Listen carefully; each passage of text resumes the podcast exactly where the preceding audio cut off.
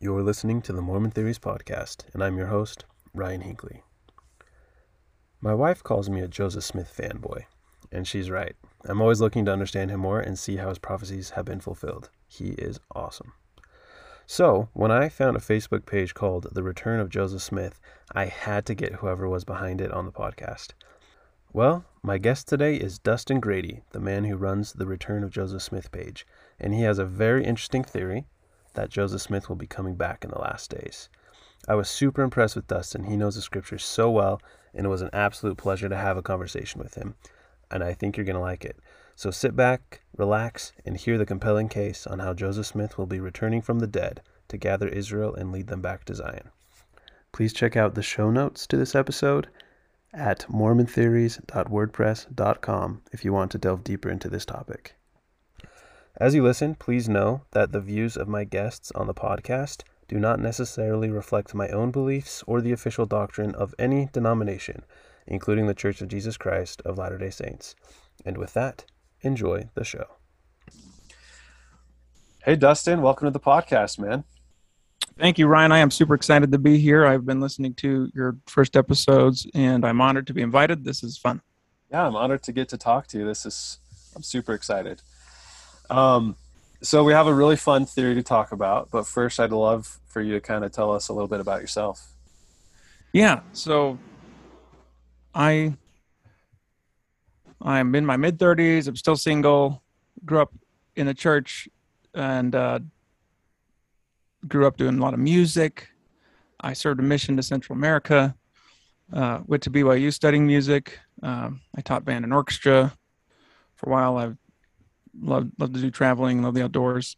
Um, I'm currently an entrepreneur, doing a couple of, of, of business ventures, and uh, and being single has allowed me to do that because I kind of quit my job and pursued some things with, that had no guarantee or, or promise per se, and uh, and I was like, hey, sweet, I while I'm still single, I'm going to pursue this, and it's been a lot of fun, and that has also given me more time to pers- pursue another passion of mine, which is the gospel, the scriptures, uh, which has uh, led me to discover cool things like the return of Joseph Smith and, and some other fun stuff. Um, and uh, and so it's a little bit of my background. Uh, I taught institute for a couple years in a single stake, and um, where we kind of piloted that program of uh, the singles teaching each other. That was a lot of fun. And um, so I've always had a passion for teaching. I really loved being a teacher. People ask me if I miss it, and I always say, "Well, I miss teaching the kids. I don't miss, I don't miss it, other things." Anyway, that's a little bit about me, a little bit uh, about some of the stuff that I'm really interested in and have passion for. Um, I, most of my close friends know me as the silly guy, goofy guy. I usually have a lot of energy and and kind of fun. Uh, like to play around and joke around a lot. So yeah, hopefully that that paints a a semi-human picture of me. that's perfect. Um, so just real quick, what, do you have an instrument that's like your instrument? I mean, you said you taught band and orchestra. You know, I was one of those. Um, I don't want to call it a casualty because I ended up being just fine, but I'll, but for lack of a better term, I was one of those casualties that got moved to another instrument out of necessity. Uh, so my my instrument of choice was the trumpet, and I absolutely loved it. had a, had a greater passion for that. But I got moved to the trombone, which is oftentimes in bands uh, much higher need. And I, I had a proclivity for music in general, learning instruments, so it was not a challenge for me. And uh, so I just kind of got stuck there, never could get moved back. So by the time college rolled around, most of my talent had been developed on the trombone, so that was what I had a chance to get in. And uh, and BYU is pretty competitive in, in most um, instruments anyway, trumpet especially. So I didn't really have a chance to try and go back on that. And trombone was a little bit easier uh, to get into because there's just a little bit less competition, you know. And so I got in on the trombone and was able to uh, get two degrees from BYU in music. And I still play the trombone. I love it. Uh, as a band teacher, I got to uh, play a lot of other instruments uh, all the time and, and, get better at other instruments. And um, and I taught at a small school too, so I often would have to fill in spots with my students, and that was a lot of fun. Uh, and I grew up in a small school too, so that was that was a dynamic that I was really used to and had grown really close to my my music teacher, my band teacher back then. So Yeah. That's awesome. I actually played the trumpet as well. It's uh, Oh, sweet. yeah, it's been Trumpet a few Brothers. years. Yeah, I've definitely lost the the embouchure or whatever it's called, but um, I loved it. It was really fun. Yeah, it's not like riding a bike. Oh. no, I think I tried like a couple years ago, but it had been like five years since I touched it, and I could barely play like the C, you know, like the normal high C, whatever that's called. So as boring bad. as it is, the secret to that is just spend like a few 10, 15 minute sessions over the course of a week doing long tones, just blowing middle to lower notes for as long as you can. Take a couple deep breaths doing that. And that's super boring. One way to do it is turn on your favorite song and find a note that matches that and just keep holding it and, and change it a little bit. And uh, after a week, then you'll be back to, to not obviously where you were per se, but more Yeah. comfortable. I mean, there you go. Little little bit of free band teacher advice there for you. Thank you. Yeah, we'll have to try that. Okay, well, um, I got you on the podcast because you have a really interesting theory about Joseph Smith, um, and you you run a Facebook page called "The Return of Joseph Smith." That right. Yeah. Can you can you tell us about that theory? Yeah. So essentially, uh, keep it really short. The the idea is that Joseph Smith was always set and prophesied to return to finish the restoration, which was cut short in his lifetime.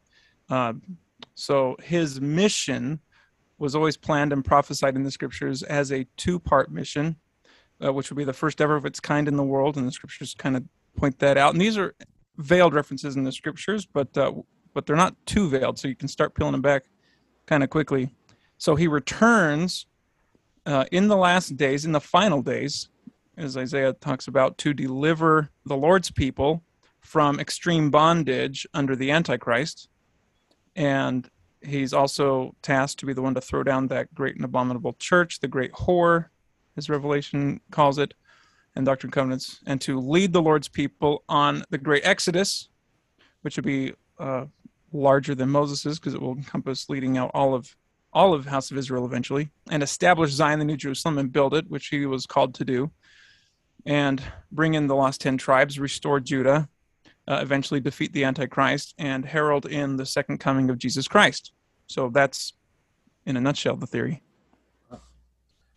Okay, so the theory is that even though Joseph Smith has died, he will come back to finish all of that. What you just said, right? Yeah. Awesome. Cool. Um yeah, I, I, I saw this theory on your page and it just kind of blew my mind. So I'm really excited to ask you some questions about it. Um so man, like you just said a lot. It's hard to unpack, but what kind of evidence do you have for this theory or what evidence is there in the scriptures that maybe you've compiled and you just give us kind of an overview of that? Yeah, and and even though I said a bunch, uh, allow me to shrink it down to something more concise. That Joseph was appointed to be the prophet of the last dispensation to do all the things that the scriptures talk about needing to happen um, for the Lord's people up until the second coming. So he did a lot of that that first go around, but then there's a bunch of stuff that we've generally in the church grown up knowing about. Not everyone knows the same as everyone else, obviously, but generally knowing that okay, we have to go back to Missouri. We got to establish Zion, build New Jerusalem. Got to bring in the last ten tribes. Got to reestablish old Jerusalem. Got you know all the things that are supposed to happen. And some people aren't aware of the bondage uh, that's that's going to happen, but the scriptures are are pretty clear on that. Um, and that bondage also supposed to have a deliverer, a Moses type, a temporal Messiah, like Moses, to deliver them out of that bondage. And and so all of these events are supposed to be headed up by the great prophet of the last dispensation, and that's Joseph Smith. So so that that helps just kind of concise it down a little bit. So it's like, wait, what's so what's he supposed to do? Well, everything for the last dispensation that's supposed to occur according that the scriptures lay out is supposed to be headed up and overseen by Joseph Smith. uh, maybe and maybe you'll get to this later but what can you elaborate a little bit on that bondage that you were talking about that the house of israel will be in Yeah, absolutely. And you know, part of this, well, I'll I'll just say so obviously as as the nature of, of these kind of interviews go. I'll go into what little I can, and hopefully the the listener understands naturally that that we're just touching on some of these ideas. And so for more, you know, I wish I had a website I could tell people to go to, and and we would eventually love one. But I actually just started that Facebook page pretty recently. Okay. Um, and so would love to have a website that people go to and just read everything. Um, Yeah. In the meantime, in the meantime, you can come to the Facebook page and, and get little bits in there, and then and send me a message. But uh, part of this, if we just jump right over to section 103, the subject here is the redemption of Zion. So Zion hasn't been redeemed yet because we're not there. We're not in Missouri. We're not building up the New Jerusalem. Right. So that's the redemption of Zion that the Doctrine and Covenant talks about several times. And so in 103, verse 15, he says the redemption of Zion has to come by power. And that is an Isaiah reference. Power is a Isaiah reference, a metaphor. And then he then says, Therefore, since it has to come by power, I will raise up unto my people a man who will lead them like as Moses led the children of Israel. For you, the children of Israel, and the seed of Abraham, and here it is. And you must needs be led out of bondage by power and with a stretched out arm. The power and stretched out arm is an Isaiah metaphor. It's obviously the power of God and the stretched out arm of God, but it's a metaphor for his servant that carries that out, just like just like Moses led out the children of Israel. So that's the most uh, succinct reference there. And we have a few others uh, in the scriptures. We have another reference in Jeremiah, for example, in chapter 23. And we have verses 5 to 8.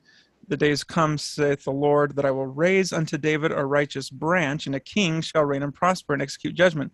Well, people naturally, the Christian world and a lot of LDS say, well, that king's Jesus Christ. Well, Jesus Christ is the King of kings, but there are kings under Jesus Christ the King. Otherwise, he can't be the King of kings. And those are spiritual kings, and this is one of them. And we know it's one of them because the next couple of verses in his days, Judah shall be saved. Jesus comes after Judah is saved. And Israel shall dwell safely. And this is his name whereby we call him the Lord our righteousness, or in other places, the Lord is our righteousness. That's what the name means. Therefore, and here it is, verses 7 and 8, same as 103. Therefore, behold, the days come, says the Lord, that they shall no more say, The Lord lives, which brought up children of Israel out of the land of Egypt, that was out of bondage. Mhm. So they will say, right here, verse 8, but rather the Lord liveth, which brought up and which led the seed of the house of Israel out of the north country, the lost 10 tribes, and from all countries that I've driven them, and they'll dwell in their own land. So this is an exodus that will encompass the whole earth, which is why uh, instead of referencing that great exodus of old, this exodus will eclipse that exodus because it will be earthwide. And that ties right back into this man who will be like Moses to lead the children of Israel in section 103. So there's just a little bit about that bondage. Isaiah goes into a lot more depth, but Isaiah is cloaked in metaphor, as as Nephi points out. And um, thanks to the Isaiah Institute, led by Avraham Gileadi, uh, his life's work has been to unfold a lot of Isaiah for us with from the Latter Day Saint perspective, from the restoration of the, the gospel. So we all owe a lot to him for for his improved translation and for picking out a lot of these these metaphors so we can discover more meaning there. So yeah, hopefully that helps. Yeah. So is it like, to like a spiritual bondage, or is it just like the bondage that we're just scattered and we're not really gathered yet? Is that kind of the bondage that? Great question. You remember how Laman and Lemuel asked Nephi? So he comes down from the mountain and they're fighting and they're like, "We don't understand what Dad said," and Yeah. all this stuff. And Nephi's rebukes them, but then, but then they ask him in the midst of the back and forth. They said, "So are you talking about temporally? Or are you talking about spiritually?" Uh, so same question you just asked, and it's all about Isaiah, and it's all about the stuff, these prophecies of the end of the world, and how it also applied to them. And Nephi says it's both, and for us, it's also both. You know, Jesus in in Third Nephi 23, he says, "Look, you got to study Isaiah. You got to search these things diligently. Everything that he said has happened, and it will happen again." So it's a prophecy for the end times, which is now, and and so Isaiah lays out this idea of spiritual bondage but then a very physical bondage, a very much under oppression Um, in fact, most of the language in Isaiah is is about physical oppression and physical destruction, even though the spiritual side is, is referenced here and there also. Okay. Awesome. Yeah, that makes sense that it would be both. And Isaiah is pretty intricate, so yeah and it really ties into revelation because that's that's what john goes into you know that's the whole idea of the beast and having to serve the beast and it'll get to the point where if you don't uh, take the mark of the beast um, and serve you know serve the image of the beast then you can't buy or sell which means you can't get food you can't participate in the economy etc etc he's pretty clear on that so that that is a bondage right there um, and the Book of Mormon gives lots of types and shadows. The Book of Mormon is literally for the last days. We've been saying that for 170 years or whatever, 180 years, but but the but all the all the things in the Book of Mormon, all the stories are types and shadows. So when we read about King Noah and Limhi and Alma the elder and the and the bondage they underwent there, that's a type and shadow for what's going to happen in the end days. So yeah, very much a physical bondage will occur. Okay, interesting. Cool. Well, yeah, thanks. That was kind of a little tangent, um, but so so there's all these prophecies that someone in the last days will help lead Israel back to Zion and they'll establish Zion and they'll do all these awesome things. Um, and your theory is that that person is Joseph Smith. Yeah. So what um, what kind of evidence do do you have that this is actually going to be Joseph Smith and not some separate person? That's a great question, and it's a hotly debated topic. And uh, I'm super passionate about it because uh, once you start to see it, it is everywhere in the scriptures, uh, and they all prove each other, um, despite assertions to the contrary. And then on top of that, uh, so the scriptures alone prove it out, in my opinion, the way I see it, and uh, we'll touch on some of those as we can tonight. But in addition to that, what most people are familiar with are the quotes from either Joseph or contemporaries that uh, say it pretty bluntly. And and whether whether you believe those or not i still think the scriptures prove it out but it's fun to go to those and and they're a little bit easier to start with. Um, and so i will start with one that is a really popular and well-known one. It was actually the i think it was the first post i put on on facebook just because it is the plainest of them all and uh, that is from parley p pratt uh, from his autobiography so with Parley P. Pratt, what's so interesting about about Parley P. Pratt is that in this reference it has well in the quote has a veiled reference to his reaction to the martyrdom and the background's important. So I'll just read it here. Um, let's see, the screen is still shared, right? Okay, here we go. So Parley P. Pratt on a mission in Wisconsin when he received the news, devastating news, that Joseph and Hyrum had been murdered at Carthage. Uh, shocked and stunned at the news, he immediately returned home to Nauvoo, walking the last 100 miles from Peoria, Illinois to Nauvoo. He was completely overwhelmed as to what advice he should give the saints when he arrived in Nauvoo. He later described the depth of his emotional turmoil thus I walked onward, weighed down as it were unto death.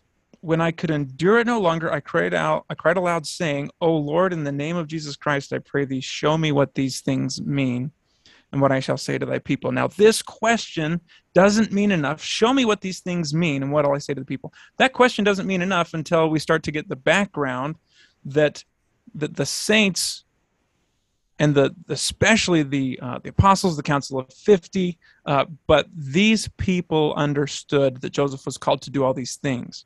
And when we read all those references, we look back and say that the saints were foolish because or not necessarily foolish but short-sighted to think that the second coming was going to happen because they all talk about it as if it's imminent and the doctrine and covenants talks about like the second coming's imminent well part of that mystery is because joseph was the person who was supposed to do all these things and they knew that they knew he was supposed to build zion well zion wasn't built they were kicked out the new jerusalem wasn't built they were kicked out they knew that joseph was supposed to lead in the 12 the lost 10 tribes and restore judah and yet now he's dead and it didn't happen. So all of these things that they knew pertained to Joseph. And so that's like, okay, well, that's our time. That's our day. It's going to happen soon. That's why they believed it was going to happen soon. They didn't understand, and Joseph didn't understand that it would happen in two pieces or two parts. Now, that's a little bit background. Let's jump back into Parley's quote. So he cries out in complete anguish, Show me what these things mean, and what will I say to thy people?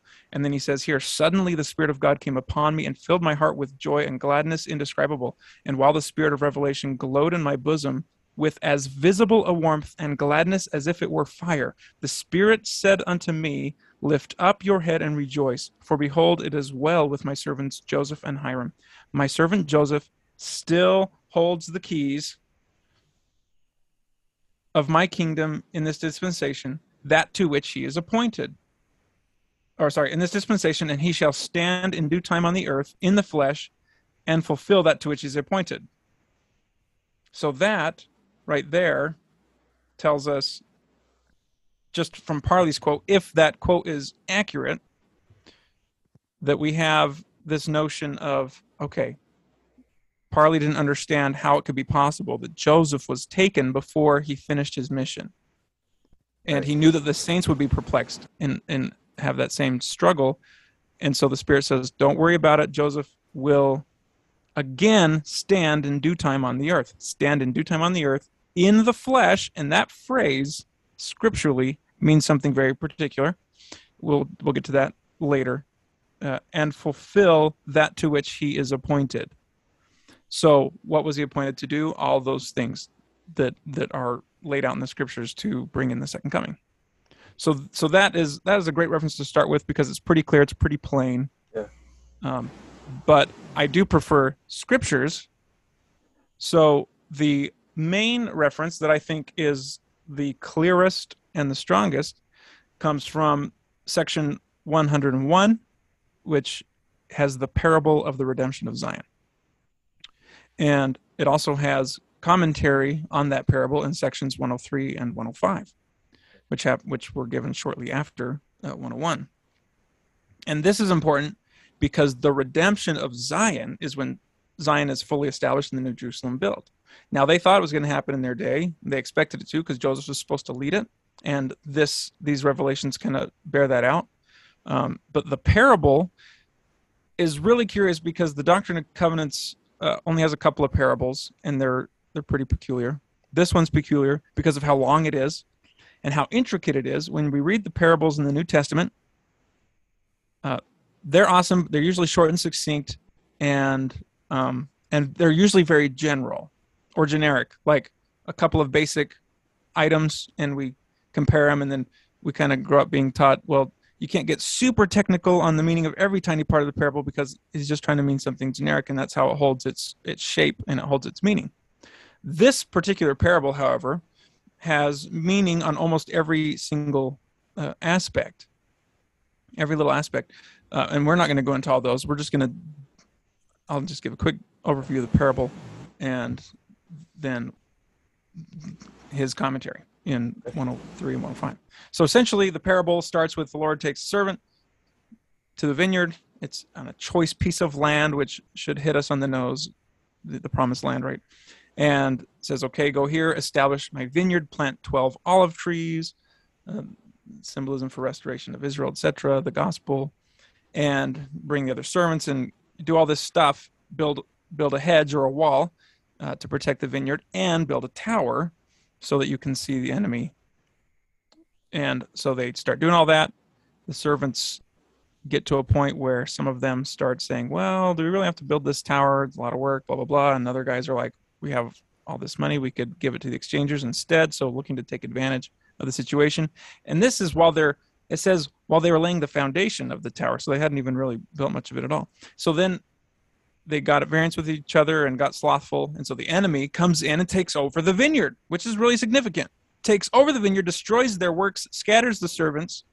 That's significant. Uh, tears down the olive trees. The Lord comes back and rebukes them, comes to the servants rather, comes to the servants and rebukes them, saying, uh, You didn't do everything I said because I said to do all this and build a tower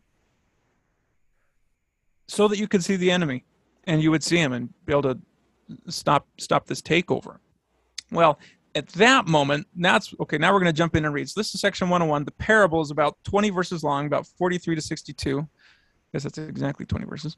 Uh, and we're just going to read right here in the middle. After he rebukes them, verse 55, and the Lord of the vineyard said unto one of his servants, so one of these guys, which was the head servant at the beginning, Go and gather together the residue of my servants, or the rest of my servants, those who remain, and take all the strength of mine house, which are my warriors, my young men, they that are middle aged, and also my servants who are the strength of mine house.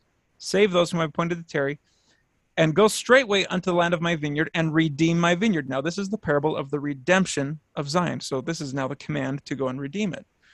And then uh, he goes on to say all this stuff. So, here it keeps going, but I just want to flip over to 103, we were already reading verses 15 and 16 about the redemption of Zion has to come by power. Therefore, a man like Moses will come to deliver you. And fast forward a few verses. Verily, verily, I say unto you that my servant Joseph Smith Jr. is the man to whom I likened the servant, to whom the to whom the Lord of the vineyard spake in the parable which I've given unto you, the parable of the redemption of Zion. Joseph is the man likened to that metaphorical servant. And then he makes it even clearer in the next verse 22 Therefore, let my servant Joseph Smith Jr. say to the strength of mine house, My young men, middle aged, gather yourselves together unto, unto the land of Zion. So Joseph is supposed to do that. Mm-hmm. And interestingly, we jump to 105, and he says in verse 2, they might have been redeemed even now, but we jump to verse 9, and, and he says, but in consequence of the transgressions of my people, it's expedient that mine elders should wait a little season, undefined, unspecified time, a little season for the redemption of Zion, because we know Zion has not been redeemed. And then we skip ahead to 16 and 17. We have the same iteration. Behold, I've commanded my servant Joseph Smith Jr. to say to the strength of mine house, even my warriors, my young men, my middle aged, to gather together for the redemption of my people and throw down the towers of mine enemies and scatter their watchmen. But the strength of my house haven't hearkened unto my words. So Joseph Smith is uh, is pointed out in this parable by the Lord as the person in charge of getting everyone gathered back to Zion and redeeming Zion according to the parable and according to the Lord's uh, defining of the metaphorical roles in that parable. yeah. Um, so, kind of like talking about that dual fulfillment thing. Do you think that back in before Joseph Smith died, do you think he was like filling that role of the servant? Like he was trying to call the warriors, the young men, the middle aged to gather. But then, like 17 says, this verse 17, but they weren't hearkening unto the words of the Lord. Like, do you think? Absolutely.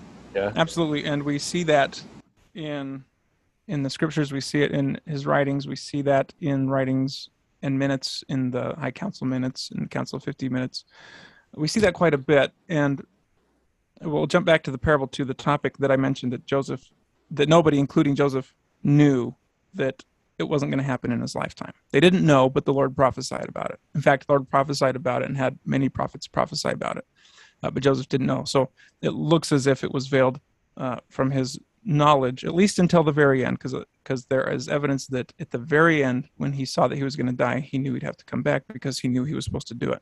So to answer your question here, Section 105 is evidence of that question, or the answer rather, because Joseph had got together Zion's camp, and Zion's camp was for the purpose of him going and redeeming Zion.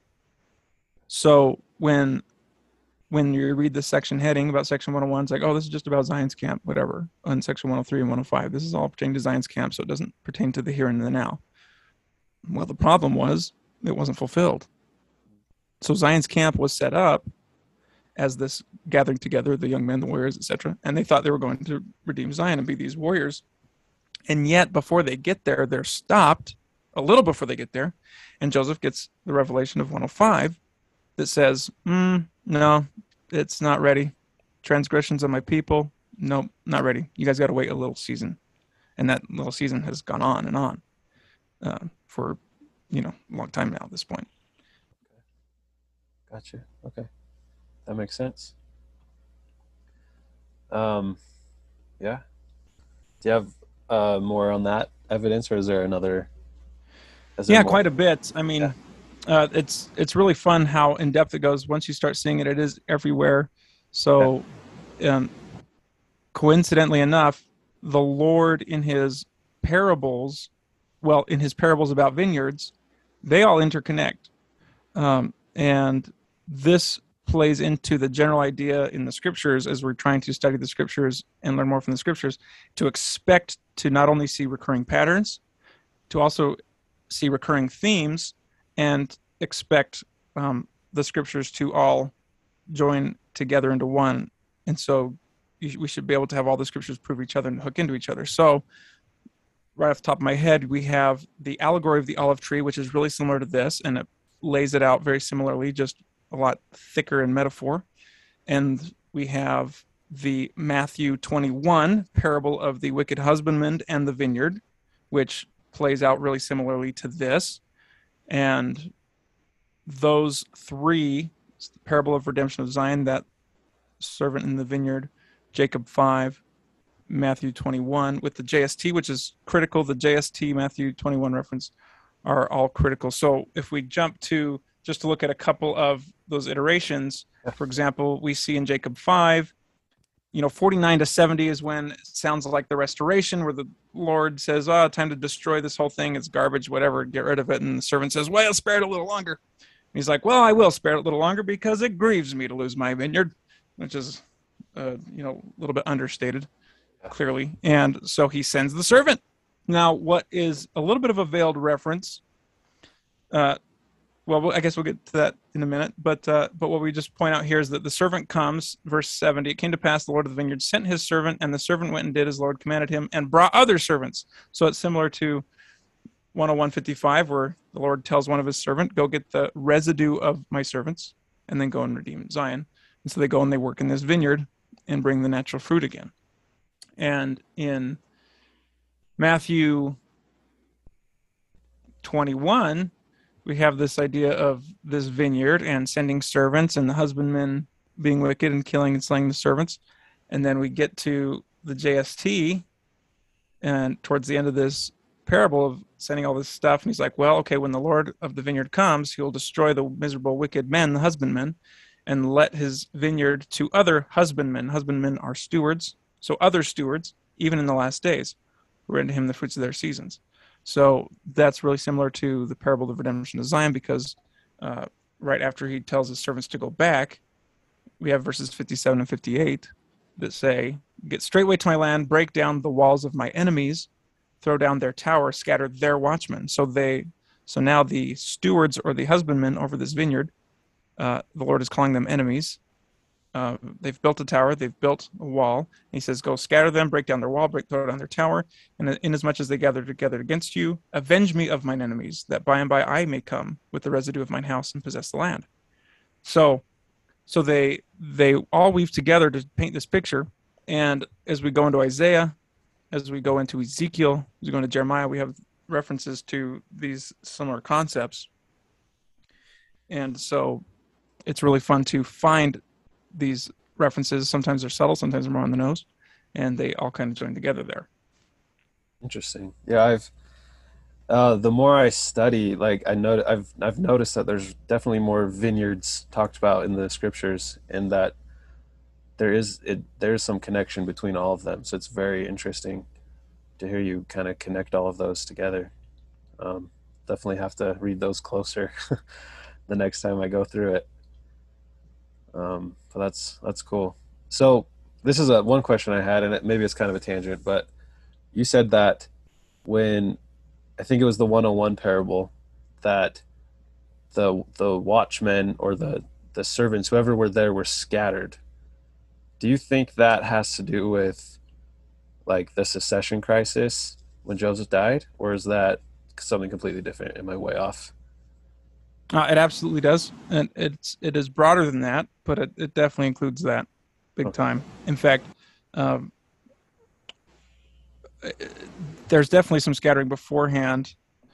The the restoration. So the story of the restoration is is really messy. Uh, you know, from 1829 all the way to 1844.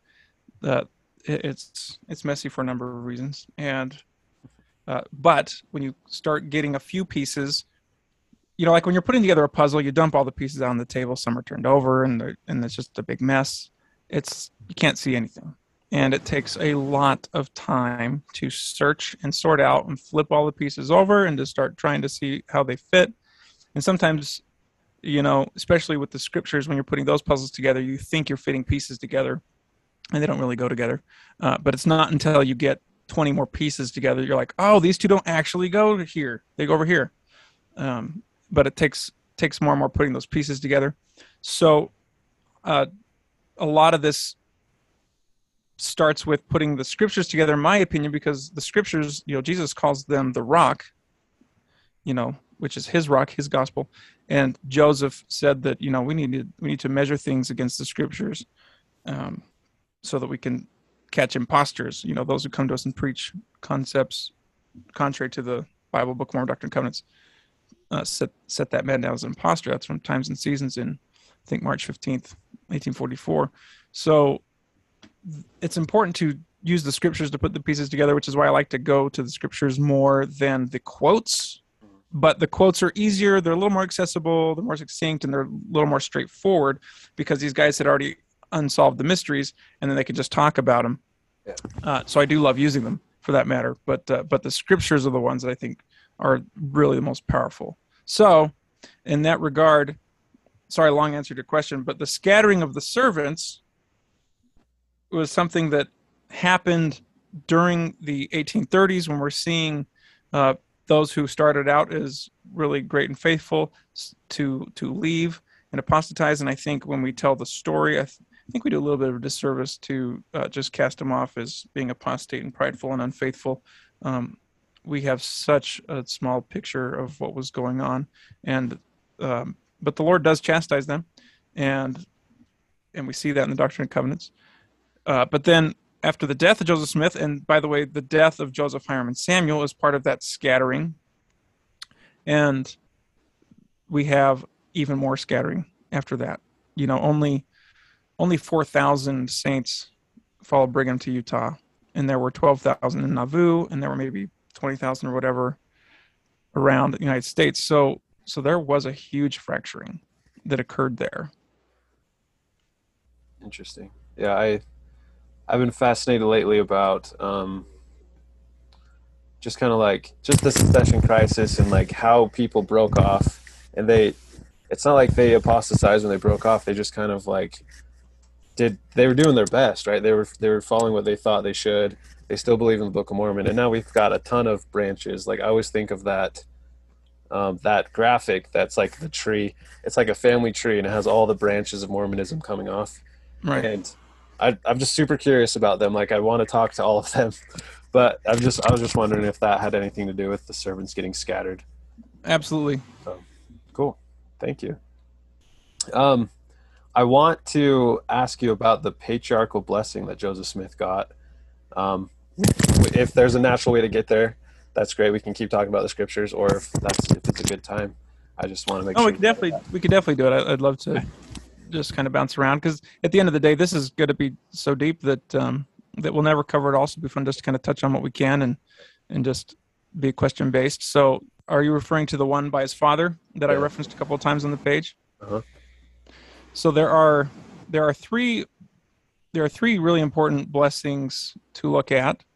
Um, two from his father. One is known as his his like the patriarchal blessing, and it's longer. One that's a a patriarchal blessing that might have been longer, but uh, but Joseph says, well, and tons of stuff were said that I can't write at this time or won't write at this time, and and that one's really brief, and that was the one of the I think that's the most recent post I did on the page, and uh, so so since they both could potentially be his patriarchal blessing, I think the one since the the one is more fully recorded, uh, then then that one's worth more talking about.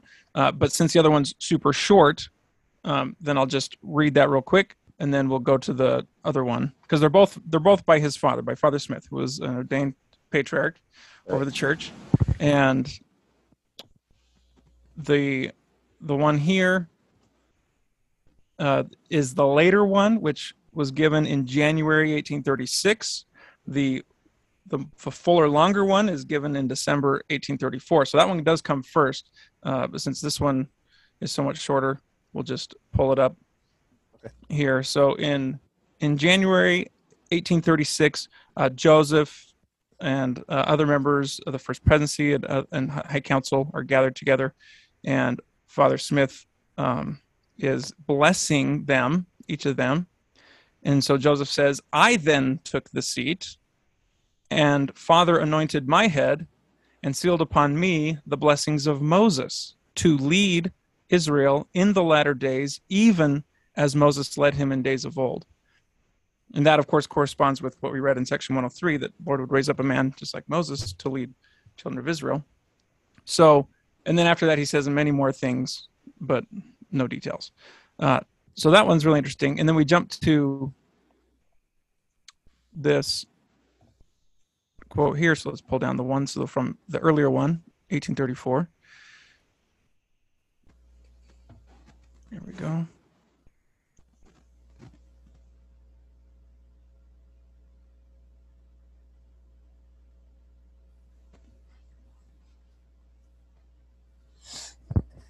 So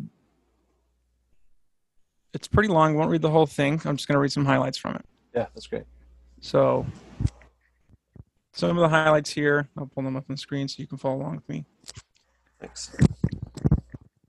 So first line, Joseph, my son, I lay my hands upon thy head in the name of the Lord Jesus Christ to confirm upon thee a father's blessing. Okay, so as we scroll down, lots of awesome stuff.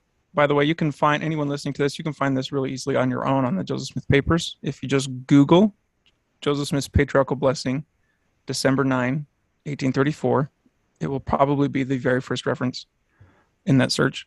Um, but uh, I will also be sending these to Ryan so that they'll be available in the show notes. Yep, we'll put them up. So, so you can read the whole thing. It's super awesome. Uh, we scroll down here, and we have this idea of Joseph. Um, right here, I bless thee with the blessings of thy father Joseph, the son of Jacob. Behold, he looked after his posterity in the last days, when they should be scattered and driven by the Gentiles, and wept before the Lord. He sought diligently to know from whence the Son should come, who should bring forth the word of the Lord. The Son, not the Son of God, the Son of his seed, who would bring forth the word of the Lord, by which they might be enlightened and brought back to the true fold. And his eyes beheld thee, my son. Now, that that reference already is important because it points to Ezekiel, it points to Isaiah, it points to so many references of the person who would come and bring forth the word to bring them back to the true fold. His eyes beheld thee, my son. His heart rejoiced and his soul was satisfied. And he said, As my blessings are to extend to the utmost bounds of everlasting hills, as my father's blessing prevailed above the blessings of his progenitor, as my branches are to run over the wall, and my seed to inherit the choice land whereon Zion of God shall stand in the last days. There's about Zion again. From among my seed, scattered with the Gentiles, here it is. From among my seed shall a choice seer arise. Now this is quoting. This is really similar to what he what Joseph says in JST Genesis chapter 50, and also how Lehi quotes from it. And we'll get to that here probably right after this. How Lehi quotes from that very same prophecy in Second Nephi chapter two. So here, Father Smith is now uh, tapping into that through revelation through this blessing, what Joseph saw and said. Shall a choice seer arise? And he saw Joseph, he says, whose bowels shall be as a fountain of truth. That phrase is very important. Bowels being a fountain of truth, because that points to some important scriptures. Whose loins girded with the girdle of righteousness. Isaiah reference again hands whose hands shall be lifted with acceptance before God of Jacob to turn away his anger from his anointed. That's another Isaiah reference to ask God to turn his anger away from his people. Whose heart shall meditate great wisdom, whose intelligence shall circumscribe and comprehend the deep things of God, and whose mouth shall utter the law of the just. Another Isaiah reference. His feet shall stand upon the neck of his enemies. Another Isaiah reference. Now, I say all this because Isaiah is so extremely important and those who dive into Isaiah realize that there is a servant mentioned in Isaiah who's supposed to come forth. And that servant in Isaiah is this servant, Joseph. His feet, now look at this, his feet shall stand upon the neck of his enemies and walk upon the ashes of those who seek his destruction. Joseph did not do that. Joseph has not done that. So how how and when is he going to do that if he doesn't come back? Um, and then skip a little ahead And though the wicked mar him for a little season, and this is interesting because that's another Isaiah reference of the marred servant. Though the wicked mar him for a little season, so the wicked do prevail and murder him, he shall be like one rising up in the heat of wine, rising up, coming back. He shall roar in his strength, and the Lord put to flight his persecutors. He shall be blessed like the fruitful olive, and the first ripe grapes like a sheaf fully ripe, gathered into the garner. So shall he stand before the Lord, having produced a hundredfold. Okay, so therefore, my son, I know for a surety that these will be fulfilled and I confirm all these blessings. Well, they haven't been fulfilled. He hasn't done that yet. And then look at this Thou shalt like to do the work which the Lord shall command thee. Thou shalt hold the keys of this ministry, both in time and in eternity. That's important because of a question that you had posed about in, in our conversation before that we'll get to later, section 113. Look at this reference. This is another end time reference. Thou shalt speak the word of the Lord, and the earth shall tremble. Has not happened yet. The mountains shall move and the rivers turn out of their course. Hasn't happened yet, and that has a type and shadow from Enoch in the book of Moses and JST Genesis chapter 14. Thou shalt escape the edge of the sword. That didn't happen. He was killed by the sword or murdered with a weapon. His sword is just a metaphor for weapon. And put to flight the armies of the wicked. Armies, he has not put to flight any armies. At thy word, the lame shall walk, the deaf shall hear, blind shall see. And then here, look at this one. Thou shalt be gathered to Zion, and in the goodly land thou shalt enjoy thine inheritance. Did not happen. Uh, skip ahead a little bit, and he ends it with this very undeniable reference Thou shalt stand upon the earth when it shall reel to and fro as a drunken man. We all know that that prophecy hasn't been fulfilled yet. We are all waiting because that's part of the signs of the second coming. We're waiting for that to happen. That's pointed out in the Doctrine and Covenants in Matthew 24 especially with the JST Matthew 24. So Joseph is supposed to be standing on the earth when that happens. This is before the second coming. That doesn't happen after the second coming. So this is not the resurrection of the just. So when when when these protractors come in and say, "Oh, well, this is just talking about the Joseph gets he comes back to the second coming and he'll be in Zion and all these other people." No, this is very specific reference, time wise. Uh, Thou shalt stand when the mighty judgments go forth to the destruction of the wicked. Okay, so again, same timetable the great and dreadful day of the Lord. He said he'll stand on the earth. Thou shalt stand on Mount Zion when the tribes of Jacob come shouting from the north. So that's the restoration of the ten tribes. And with thy brethren, the sons of Ephraim, crown them in the name of Jesus Christ. Thou shalt see thy Redeemer come in the clouds of heaven. So he'll be on the earth and he'll see Jesus come in the clouds of heaven. And with the just receive the hallowed throng with shouts of hallelujahs. Praise the Lord, amen. So this blessing from Father Smith has more references that weren't fulfilled than it has references that were fulfilled. Yeah. so it implies that he's got to come back.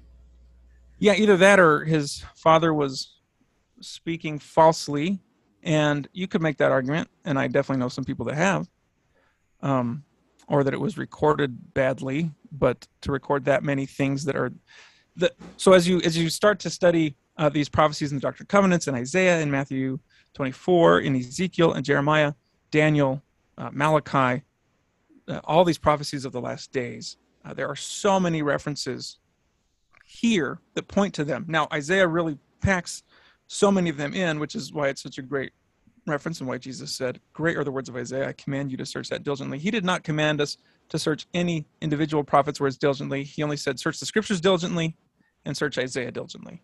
Okay. Um, so, so Isaiah is so important because as you get familiar with Isaiah, these types of references pop out like crazy. Lots of subtle little phrases that, like, wait a minute, Isaiah says that all over the place.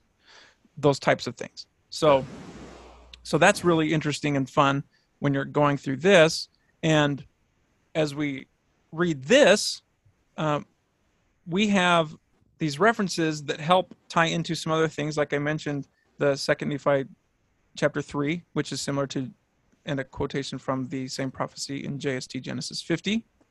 Um, probably before we go there, though, we have uh, the blessing from Oliver Cowdery, and that one has a couple other references that are also equally as undeniable and important. Uh, as we had here. So let me pull that one up real quick. Uh, this happened right in between. So we have December 1834. Then we have September 1835 from Oliver Cowdery. Uh, then we have January 1836. So, so pretty back to back to back. Uh, I'll pull this up here. And this one is also really long, and it's really incredible because, well, so Oliver's uh, Oliver's description here in the preface is really quite remarkable. He talks about having this really amazing spiritual experience where the heavens were open to him and he saw in vision and he heard things declared to him out of heaven.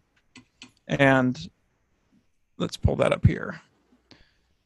Thanks to now you can also find this in the Joseph Smith papers, but I'm just pulling this on the Joseph Smith uh, Foundation page. So thanks to them for compiling so much great quotes. Um, sorry, as you pull this up, is the was the blessing from his dad, Joseph Smith Sr. Was that after the Zion's Camp incident, or before? Uh, let's see. So December 1834. So we already had. Uh, so let's pull up here. Let's just pull up the dates. So we have yeah 101. Section, so section 105 is June 22nd, 1834. So so Zion's Camp was already going on at this point and had already happened. Uh, and that timetable can be helpful because you know people saying, "Oh, well, this already happened," whatever. Well, six months later, his father gives the blessing. Right. Okay. Yeah, I was just wondering. Um, yeah, great, great question. And 101, uh, for reference, you know, was uh, in December 1833, so a whole year before. So all that happens in six months. The Lord says, "Well, the time for redemption of Zion isn't now," and then six months later, he gets this patriarchal blessing. So, yeah, great question. So here, here's the uh, preface written by Oliver Cowdery to this, uh, what he calls a blessing.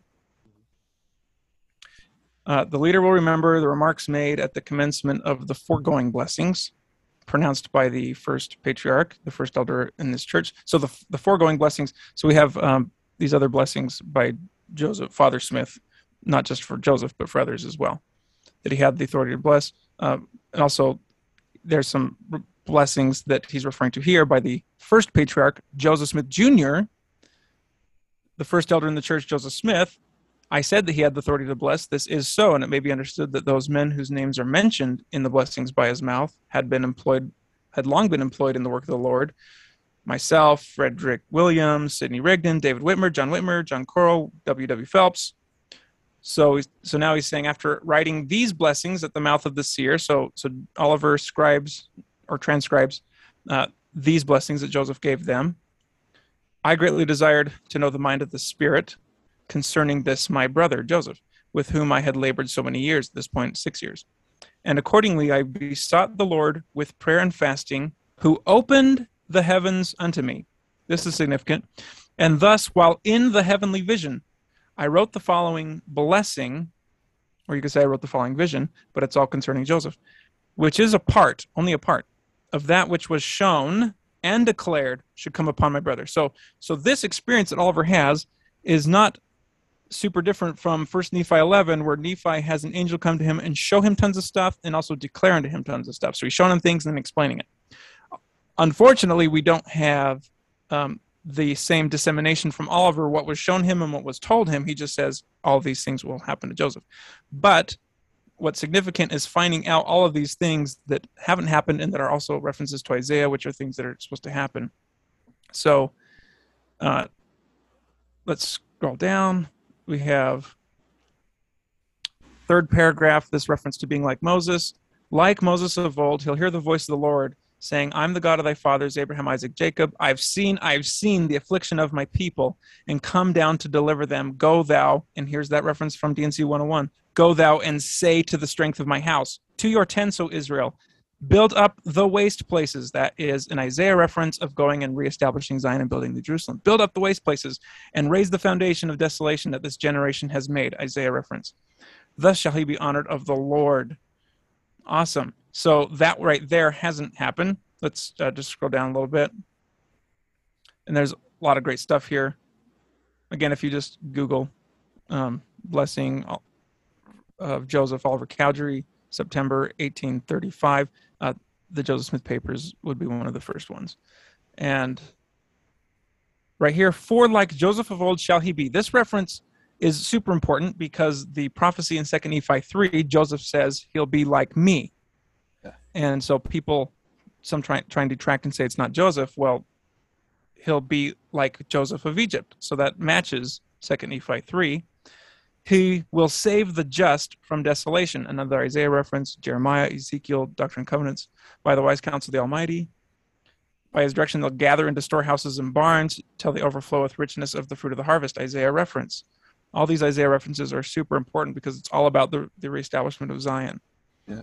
Uh, right here, by this means, he'll save the just will be saved from famine while the nations of the wicked are distressed and faint. Now we know that's going to happen to them. Look at this one. In due time, he'll go forth to the north, and by the power of his word shall the deep give way and the ice melt before the sun. We know these references, or at least hopefully we do. These references of the north countries and the ice melting so that the 10 tribes can return. Well, Joseph will go forth to the north, and by the power of his word shall the deep begin to give way and the ice melt before the sun and by the keys of the kingdom shall he lead Israel to Zion. That is also reference to section 35, and by the keys shall they be led. Well, he's the one that has those keys. While the house of Jacob shouts, dance, and song, and there's the song and dance that says there. And then here is another super important Isaiah reference to one of the most important chapters in Isaiah for recognizing the servant, chapter 49, which is one of the first Isaiah chapters Nephi quotes. He shall be a sure arrow or a shaft, as Isaiah says, a sure arrow in the bow of his God, bow or quiver. He shall be a sure arrow in the bow of his God, for he shall be hid under the shadow of his wing. The same verse reference Isaiah 49 verse 2 or second or first Nephi 21 verse 2.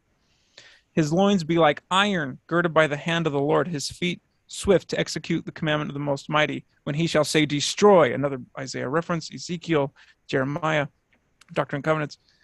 His name be had in everlasting remembrance. Okay, let's scroll down. Uh, again, it goes on and on, and we have so many awesome things here that point to that great and dreadful day of the Lord, the destruction of the wicked, etc., etc. And behold, there's no end to the vision of the multiplicity of blessings and glories which will come upon my brother Joseph. He'll possess a mansion on high, an inheritance in that city, which is like pure gold, which is even Zion. So, so really awesome, fun stuff there. So go and read that. Uh, but all of it is pointing to a work that he has not done yet and that we know will happen before Jesus comes. Yeah, very interesting. Um, so I have a question about this whole patriarchal blessing thing. Yeah, let's talk about Um, it. yeah, so after Joseph Smith Sr. died, didn't Hyrum Hyrum Smith become the patriarch? Right? That's correct. Okay. Um, I've been doing some homework. In uh, D&C 124, it says that the patriarch basically has like the power to seal on earth and in heaven. So, like, basically what he says happens. Right? Right. So, like, do you think that you could use that as an argument to support that Joseph Smith Sr. was the patriarch and maybe he kind of had the same power? So, if he says that Joseph Smith has to do all these things, it's gonna happen. I think, I think it's a great argument. I think it's a strong argument, and I think it's uh, extremely valid. And even, again, I always like to go back to the scriptures because um, I can prove through the scriptures and walk through the scriptures how they all connect, and they undeniably connect with each other as long as we're willing to use sound reason and to connect like statements with each other, and understand that all the scriptures are meant to tie together, and and also reason out, reason out what phrases have to mean because of their inherent meaning um, by definition, and also their meaning by how the Lord uses them throughout the scriptures, uh, and also Isaiah particular, because Isaiah has a particular mode of of speaking and teaching, which all the ancient prophets prophets use, and Nephi makes reference to that. So all that aside, I'm always willing to take all the quotes that help make it really glaringly obvious and throw them out and say, let's just go with the scriptures then, and let's talk about it. Uh, but but some people like to use the cheap shot of, well, I've never heard that before, or that's not in a manual, or the brethren have never taught that or said that, or they don't condone that, or um, they simply say, "Oh, well, that's just your interpretation." Um, but uh, Joseph, on several occasions, was really clear that that we can use our brains and uh, get in and get our own inspiration to be able to see the scriptures as they are meant to be understood. Uh, Nephi says that quite clearly. Uh, Jesus says that quite clearly. Um, and so, I think it's important to be able to try and reason those things out and ask the Lord for inspiration as we do that, and not say, "Well, I have to have." The leaders of the church or a manual that's approved by the church tell me the meaning of this stuff especially when you want to have a really fun time and have too much time on your hands. Find out how much debate in the 15 over the decades has been over a lot of these kinds of teachings you know uh, disagreement. You know bruce r. Mcconkie probably one of the easiest examples because of how prominent he was and forthcoming he was on his teachings of doctrine and how much um, there was disagreement in the amongst the 15 about some of the things that he taught. So it's not really valid argument to say those things. Uh, we have to let the scriptures prove themselves, and the Lord says that He will prove them. So even if we throw out Father Smith's blessing, even if we throw out this uh, vision that Oliver had, uh, we throw out all these awesome quotes, Parley's quote, a bunch of other quotes, uh, uh, Lyman Wight, quotes from Joseph himself. The scriptures still hold true. But these quotes, I think, after you have so many of them, there's only so much denying. It's like, well, they can't all be 100% false. Maybe 10% here, 20% there, 30, 40% uh, inaccurate in terms of how they were recorded or or how they were remembered or whatever, how they were written down. Uh, but but at the end of the day, it's like, well, are we going to believe in the restoration? Are we going to believe in this power of God and in, in Revelation, etc.? Um, then the after you put so many quotes together, it's like, well, how much, how how long are we going to deny this when it's right in front of us, right? right? Probably longer answer than you needed. Sorry. Oh, that's okay. That's great. Um, that's cool. I, I love those. I love those old quotes. So I want. I've made a list of like important prophesied figures in the scriptures and other places, mm-hmm. and I want to ask you if Joseph Smith is are these people um, and we can go kind of fast if you want to go deeper into some of them. Sure, yeah. Um, but if we've already talked about them, I think some of them you've already mentioned, so we can just say yes, we talked about that. Uh, so the first one is Joseph Smith, the choice seer talked about in Second Nephi chapter three. Yeah, and that one is really fun. Uh, let's let's dive in. In fact, let's dive into this one right now, okay. because Second Nephi three is extremely debated. Uh, in fact, Second Nephi three is the reference for the supposed Lamanite prophet or descendant of Lehi, Manasseh prophet that's, that's supposedly going to come and do all this stuff. Right. And he's supposedly supposed to do a lot of the similar stuff that's already been laid out by Isaiah that is supposed to be done by this other servant who's a descendant of Jesse and David. And um, there aren't there aren't two servants doing the exact same thing at the same time. That's just that's ridiculous. I mean, with all due respect to those who believe it, it's, it is ridiculous. That's not how it works. Now, you can have a scripture refer to multiple servants at the same time, like Isaiah does, but those are different time periods at the same time. Isaiah can speak and refer to David and Hezekiah and John the Baptist and Joseph Smith all in one verse because as Jesus said, well, all the things that he said have been and shall be. Like it's a multi-layered prophecy and that's the genius of the way the lord works. But it's not one verse talking about the same year in 2025 or whenever that it gets fulfilled 2030 2022 whatever. And two guys are doing the same work. The two guys are gathering are leading the gathering of the 10 tribes. Now i'm not saying there's not multiple people doing the work. I'm talking about multiple people leading like being the head. You can't have the head for gathering the 10 tribes and another the head for gathering the 10 tribes. There's one head to gather the 10 tribes.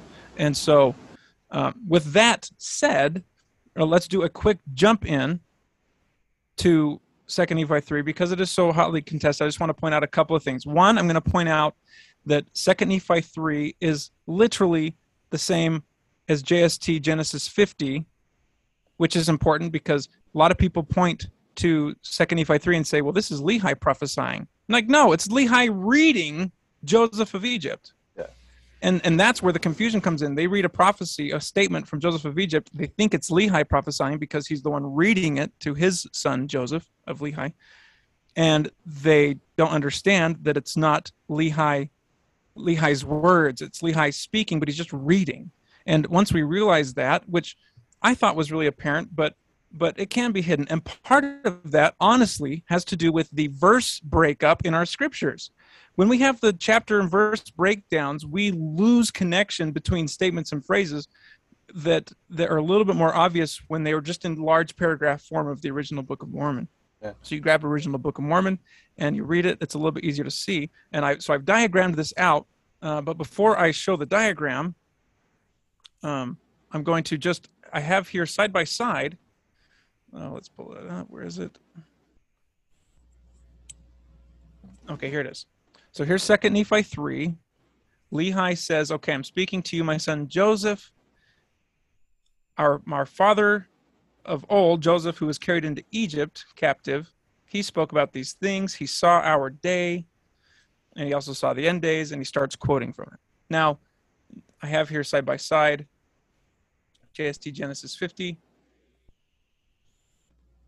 Let's do this. And let's get JST Genesis 50 here. Now, JST Genesis 50 starts talking about Moses for a minute. You know, we start in verse 24, 25, Moses, Moses. And then it's not until uh, it's not until verse so 25 it says they'll be scattered again and then 26 we have another seer a seer shall the Lord God raise up, who shall be a choice seer to the fruit of my loins. All right. So when we come down here, we have verse 6. Joseph truly testified, Joseph of Egypt, saying, A seer shall the Lord raise up, who will be a choice seer to the fruit of my loins. That right there should be clue, the only clue needed to say, oh, Lehi is clearly reading JST Genesis 50 off of the brass plates. Not that it was listed like that on the brass plates. Clearly, I'm not an idiot, but but on the brass plates, this prophecy that's JST Genesis 50, Lehi's reading it off the brass plates to his son, and p- comparing verse 6 to 26 tells us that. And then look at verse 7. Thus says the Lord to me. So a choice seer will I raise up out of the fruit of thy loins, and he'll be esteemed highly among the fruit of thy loins. Here's verse 27, same thing a choice seer raise up through thy lines, he'll be esteemed highly. So, and I can go on and on, but the reader can do that themselves and just pull them up side by side, or the listener can pull them up side by side and see that Lehi's quoting it. All right. Now, interestingly, I'll just jump here to verse 9 and 10, which isn't here in JST Genesis 50 as in the exact same way, but similar. He shall be great like unto Moses, who I said I would raise up unto you, to deliver my people, a house of Israel. And Moses will I raise up to deliver thy people out of the land of Egypt. So he'll be great like to Moses, like unto Moses, to deliver my people. So that's just like section 103, saying, I'll raise up a man like unto Moses to deliver my people. It's just like the Father's blessing, where he says, I give you the, the blessings of Moses to lead the children of Israel in the last days, just like he led them anciently. Um, just like Jeremiah 23, I'll raise up this uh, son of David who will uh, lead the children of Israel from all around the world, not of the north countries. All right. And then verse 29, it's a little bit more expansive. I'll make him great in mine eyes. He'll do my work. Great. He'll be great like unto him who I said I would raise up unto you. So it doesn't say Moses here, but in 2 Nephi 3, it says Moses. Out of the land of Egypt, for a seer will I raise up to deliver out of Egypt, and he shall be called Moses, and by this name he'll be know these of thy house, etc., etc. So verse 29 is a little bit different from verses 9 and 10 in 2 Nephi 3 so we see a little bit of difference, but it's basically all the same. And we go on and on. But let's just pull this up here. So this is my breakdown. And I think it's extremely important. Uh, so you see on this page here, all of 2nd Nephi 3. Okay. And I broke it down kind of like a script in a place you can see who's talking when and quoting whom. So if I zoom in, you see Lehi in the black text speaking to his son Joseph. And he says all these things, and he's talking about Joseph of Egypt, etc., etc. And then he starts to quote Joseph of Egypt, for Joseph truly testified, saying, and here's the words of Joseph of Egypt in blue. a seer shall God raise up. And then we have Lehi saying, Yea, Joseph truly said. And then he keeps quoting him. And then this is where people mess up. Verse 11, Thus saith the Lord unto me. People think Lehi's saying that. No, Lehi's reading that. That's Joseph because the phrase before, Yea, Joseph truly said, Thus saith the Lord unto me. So now in red is the Lord speaking to Joseph of Egypt. So the Lord speaking to Joseph of Egypt says, A choice seer will I raise up out of the fruit of thy loins. So people are thinking the Lord saying this to Lehi, and they think that Lehi has a seer coming out of the fruit of his loins. And so we, we should be looking for this Lamanite prophet. No. No. This is a choice seer, the same choice seer that's already mentioned. He'll be esteemed highly, etc., etc. And then you see all this. Let me just back up. So all of this is the Lord speaking to Joseph of Egypt. Now, this phrase that I've highlighted here is going to connect to your next question. He'll be made strong. We have references of mighty and strong all throughout here. And then Lehi says again, thus prophesied Joseph. So Lehi just keeps saying, yeah, he goes on. Because if you zoom out, you can see that Joseph keeps talking. So here's more in blue from Joseph of Egypt. And then Joseph of Egypt again.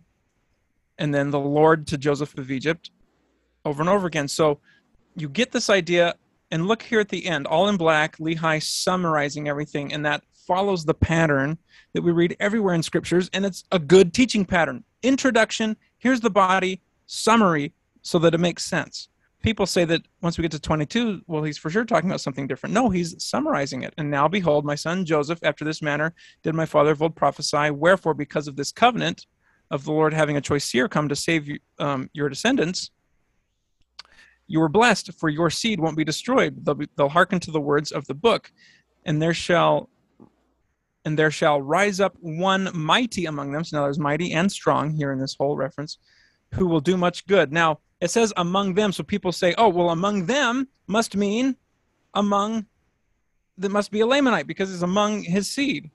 Well, no, among doesn't mean a descendant of Lehi. Among them just means among, uh, because we clearly have to combine this with everything else in scripture and this person is a descendant of joseph and ephraim which ties to section 113 so as all the scriptures tie together it can't be a lamanite. In fact nephi's vision helps debunk this in first nephi 12 through 14 he sees the gentiles come and save the lamanites the descendants of, of lehi well, the Gentiles are the Ephraimites. Ephraim brings the Book of Mormon out and save because Ephraim is blessed by his father Joseph to save uh, all the rest of house of Israel, including his brother Manasseh.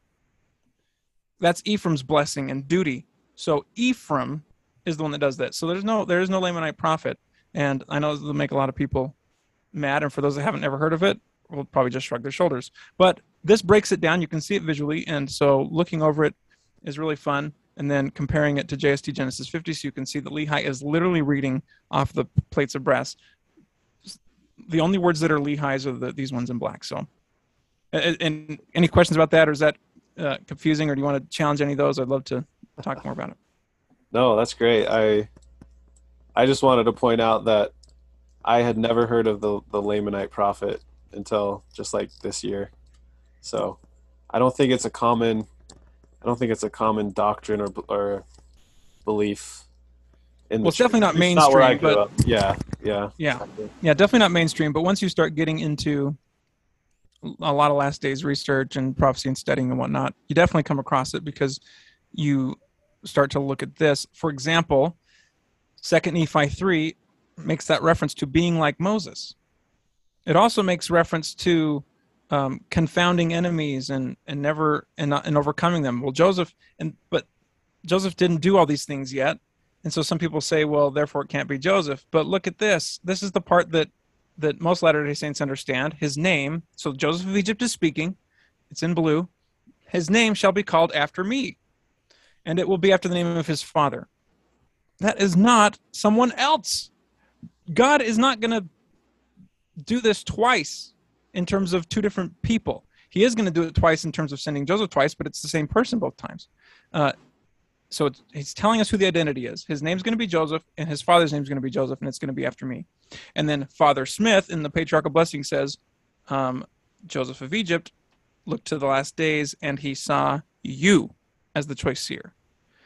And so Father Smith makes it absolutely plain. And then Oliver Cowdery, same thing. And then look right here. Here's the statement, the very next statement here in 2 Nephi 3 and he shall be like unto me. And that's what Oliver says. You'll be like Joseph of Egypt. So, how is he like Moses? By pulling the children out of bondage, a temporal bondage from the Antichrist. How is he like Joseph of Egypt? He saves his 12 brothers from destruction, from famine, from pestilence. So, so Joseph does both those things. He is like Moses, and then he's like Joseph of Egypt by fulfilling that same type. So Joseph of Egypt and, the, and his 12 brothers, Joseph Smith and the 12 tribes that have to be gathered back in. Okay. Awesome. Yeah, I just know I've heard um like David Whitmer was big on the on the Lamanite prophet and I think some of the other some of the other branches of the restoration I've heard them talk about it on podcasts and such. I haven't heard of the David Whitmer one, but I have heard Orson Hyde or Orson Pratt, excuse me. Um, I'd be interested to find the David Whitmer reference. Yeah, that's So where that actually it to me. Yeah, I'll look for it. That's actually where I learned about it because I had never heard of it. Um, and he kind of uses that same argument that, um, like a lot of these things, Joseph never accomplished, and so it has to be someone else. So Right. And David had a little bit different perspective than like Parley did. But Parley said, well, I got this revelation because he couldn't put it together, you know. Yeah. cool. Um, okay, so the next one, and I think you've touched on this, so it could be a short answer, but is Joseph Smith the servant in the vineyard mentioned in Jacob chapter five? Yeah, so the Jacob chapter 5 servant uh, is really fun because it matches the same idea. Uh, you see, clearly see the discussion of the restoration in there. But then what's a little bit more veiled is in Jacob chapter 5, from 49 all the way to 70, 73, there is a veiled reference of two comings of that servant. So when we look now let- just pull that back up again. Here's Jacob five. So as we look through it, there's it's so easy to get lost because these verses are dense and they're dense with metaphor and references that we're not familiar with because most of us have not worked in vineyards and grafting trees. Uh, and I think if we had grown up doing that kind of thing, we wouldn't get quite as lost in the metaphor. Uh, but even then, I still think it could be possible because it's really dense with metaphor. But if you can skip through the metaphor and just look for some of the like summary phrases and whatnot, then that's what uh, then that's what helps us point it out. So verse 49, we have this idea, okay, this vineyard's toast, let's go down and destroy it. And the servant says, Well, wait, let me let me intervene and spare the vineyard, and the Lord agrees. And then the Lord gives him instructions. So 52 to 54, the Lord instructs what to do. So by stepping back and taking the macro view, we have a little bit better understanding. So don't get lost in all of the uh, metaphors. Those are great and everything, and that's that's for a separate study. But just to look at this, is it Joseph? Then we can look at these things. So 52 to 54, the Lord gives instructions on what to do, and then 55 and 56, really briefly, and and this is appropriate. They did it, past tense. The Lord gives instructions, and it says, and it came to pass, it happened that they did what He said they took from the natural tree and blah blah blah and they also da da da da da so it's just a quick summary of the things that 52 to 54 all those long instructions 55 and 56 and it came to pass it happened and that's the restoration the first restoration and it's fitting that it's brief because it was cut short as the parable of the redemption of zion points out so the next three four verses 57 to 60 the Lord says, We will go again. We will go again. That's the beginning of verse 58. And we will nourish again, a second time. We will nourish again the trees of the vineyard. So that means they did nourish it, and then we'll do it again, and that it will be the last time. This I will do the last time. He, he says in here. So 61 to 69 then is the long drawn out plan that's easy to get lost in as you're reading it because they're long verses and they're dense they're thick uh, with all this metaphor but if you just step back and and look briefly just at the beginning phrases and whatnot, you're like, oh, these are all instructions for this last time that he just mentioned. So you get all the way to 69, and he finishes the instructions, and then 70 says, and it came to pass that he sent his servant. Now, 70 is the most on the nose, so we think that's the beginning of the restoration. Because it finally says he sent his servant. However, earlier 55 and 56 it says they did it. It came to pass that they did it and then all these instructions and then it came to pass that he sent his servant. So it is veiled and it's supposed to be veiled. Just like jesus says why why do you speak in parables? Why? And he says so that only those who have eyes to see and ears to hear will understand and it's not supposed to be so veiled that you can never find it it's supposed to be just thinly enough veiled so that you have to want it you have to ask for it but once someone points it out to you and you're willing to have your notions challenged or your traditions challenged, then you're like, oh, you're right. It does say it happened. It does give out a plan and say we'll go again, which means the second time. That's what again means. Uh, and then it says that he sent his servant. And then look, that corresponds with D&C 10155 because he sent the servant and then he brought other servants, just like 10155. Go and get the residue of the servants. And then it talks about how they then prune the vineyard for the last time after that, which is the second restoration or the second half of the restoration, honestly, because uh, restoration wasn't complete in that uh, 15 year period, 1829 1844. Awesome. Yeah. Um, I maybe you can answer this. I, you were so there's a scripture somewhere where it says like, "I will set my hand again the second time." Oh, perfect. Glad you mentioned it. Yeah. What scripture is that, and does it have anything? Isaiah 11? And this is one. So I love Abraham Gileadi. I love his work. I just absolutely love it. I dig it. I read his books. I read his stuff all the time. I tell people to go read it. But this is the one thing where we disagree, and about Joseph Smith being this servant in Isaiah. And I think Isaiah 11. So he, I don't know. I, I don't know what he thinks about all those quotes, and maybe he hasn't dived into them. You know, the Father's blessing from Father Smith, and and Oliver's Cowdery, Oliver Oliver's grandiose vision, Parley P. Pratt's statement, et cetera, et cetera, et cetera, uh, and other ones we haven't gone into. Um, but I think Isaiah chapter 11 is a fabulous reference because uh, Avraham makes very clear that Isaiah is all about these metaphors that are essentially pseudonyms or code names or code words that mean more than just what's on the surface. So, um, in chapter 11, let's read that real quick. And by the way, this is quoted several times over in the Book of Mormon because the Book of Mormon prophets understood it. Um, and okay, so 11, let's go over one more chapter. So that's 10. Ah, the site's down. Okay, so that, I was just trying to I was trying to read the I was trying to read the reference from his translation, but it's fine. We can read it from the King James version. It's just just um, it's just as good to read it because the the case is pretty clear. Okay, Isaiah chapter 11. So, verse 10 and 11. In that day, and this is the day of the destruction and etc. etc. that he's talking about here of the Antichrist. In that day, there shall be a root of Jesse, and this ties into section 113, which I think we're going to next, which shall stand for an ensign of the people, to it shall the Gentiles seek, and his rest shall be glorious. Now, that's another phrase that we found in the blessings. His rest shall be glorious, because his rest is the rest of the servant. And it shall come to pass in that day that the Lord shall set his hand again the second time to recover the remnant of his people, which shall be left from Assyria, from Egypt, etc., etc.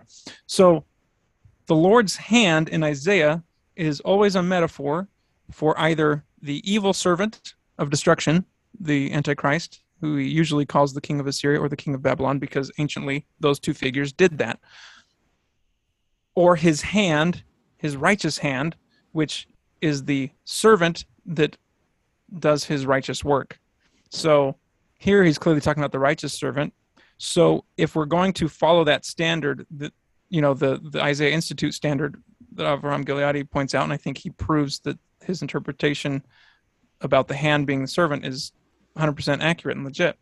So if that's the case, then we have to read verse 11 and say, it'll come to pass in that day that the Lord will set his servant again the second time to recover the remnant of his people. Well, it's like, well, that means when this Isaiah servant shows up, it's not his first time, it's his second time. If that interpretation is accurate. And again, I think Avraham Gileadi does a perfect job pointing out through all of his writings and works that that metaphor is solid. And it is reiterated by Nephi, it is reiterated by Jacob, it is reiterated um, by Jesus in the Revelations of the Doctrine and Covenants about his hand or his arm. The Lord uses both interchangeably throughout Isaiah, his hand and his arm. So, yeah, good good call there. And Isaiah chapter one has another reference like that. Now, uh, the Isaiah Institute, which that one is down. Actually, maybe I can pull it up on my app. They have a great app to use, by the way, which I will highly recommend to everybody. Cool. Okay, so okay, the app's not down. Perfect. So in Isaiah chapter 1, we read 25 and 26, and it says a similar thing. The King James says, I will turn my hand upon thee and purely purge away thy dross. But Abraham's clearer translation from the uh, Masoretic text from the Dead Sea Scrolls says, I will restore my hand over you. And then verse 26, I will restore your judges and your counselors, as at the first and in the beginning. At the first and beginning of what? That's the big question. Well, if we are again using this verse 25, I will restore my hand. Well, my hand is my servant. I will restore my servant over you. That means the servant was already here. So he's got to restore him, send him back. And then verse 25, this ties into uh, 101, verse 55, where he says, Go get the residue of the servants, the ones that were scattered, the ones that were already there and working with the main servant. Go and gather them, and then go get the strength of the house. Well, that's restoring your judges and counselors as in the beginning, at the first, at the first of this mission, at the beginning of this mission. When was that? 1829 was the first. At the first. It was at the first or the beginning. And he clarifies the first by saying in the beginning. So the beginning of this mission to recover his people, that's why he's sending his hand or his servant the second time, because the first time failed. And the Lord knew it would fail. And that's why he gave the parable of the redemption of Zion, saying, look, this is what this is how Zion gets redeemed. Y'all go, you try and get this thing done, you don't do everything I say, so it fails, the enemy takes over. Then I send the one servant back and the residue of the servant, so not all of them, residue. Uh, and then they go back and redeem Zion, and they scatter the enemies that have the walls around the vineyard and the tower, etc. So, do you think that more than just Joseph Smith are going to come back? Like, Oliver Cowdery, those that were with him at the beginning, do you think they're going to come back too? Well, I, I wouldn't be able to say who, but uh, if 10155 is, if, if the servant is Joseph and it says, go gather the residue of the servants, and that's referring to the servants that were at the beginning of the parable, mm-hmm. then it's got to be some group of them. Residue means what's left. Um, and so who knows who knows who that is? Uh, but you know, you could start with a, a group of the servants that that were faithful um, and that were awesome. You know, yeah, you can say maybe the three witnesses, maybe Sidney Rigdon, maybe uh, Frederick G. Williams. Uh, remember some of these men, Father Smith, maybe Hyrum You know, who knows? You could you could just postulate and say maybe, maybe, maybe, and go down the long list.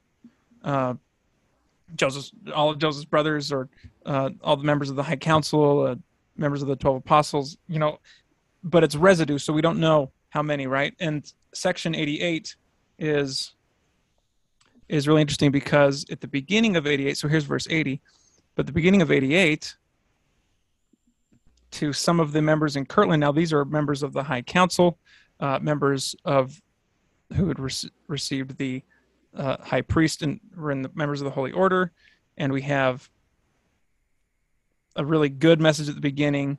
Uh, it's pleasing unto the Lord, the angels rejoice over you, etc., etc. Um, he says, "I'm giving you the promise of eternal life here," to etc., etc. So a lot of really great stuff at the beginning of this section, and we also have reference to. Oh, where is it? Oh, no, not there.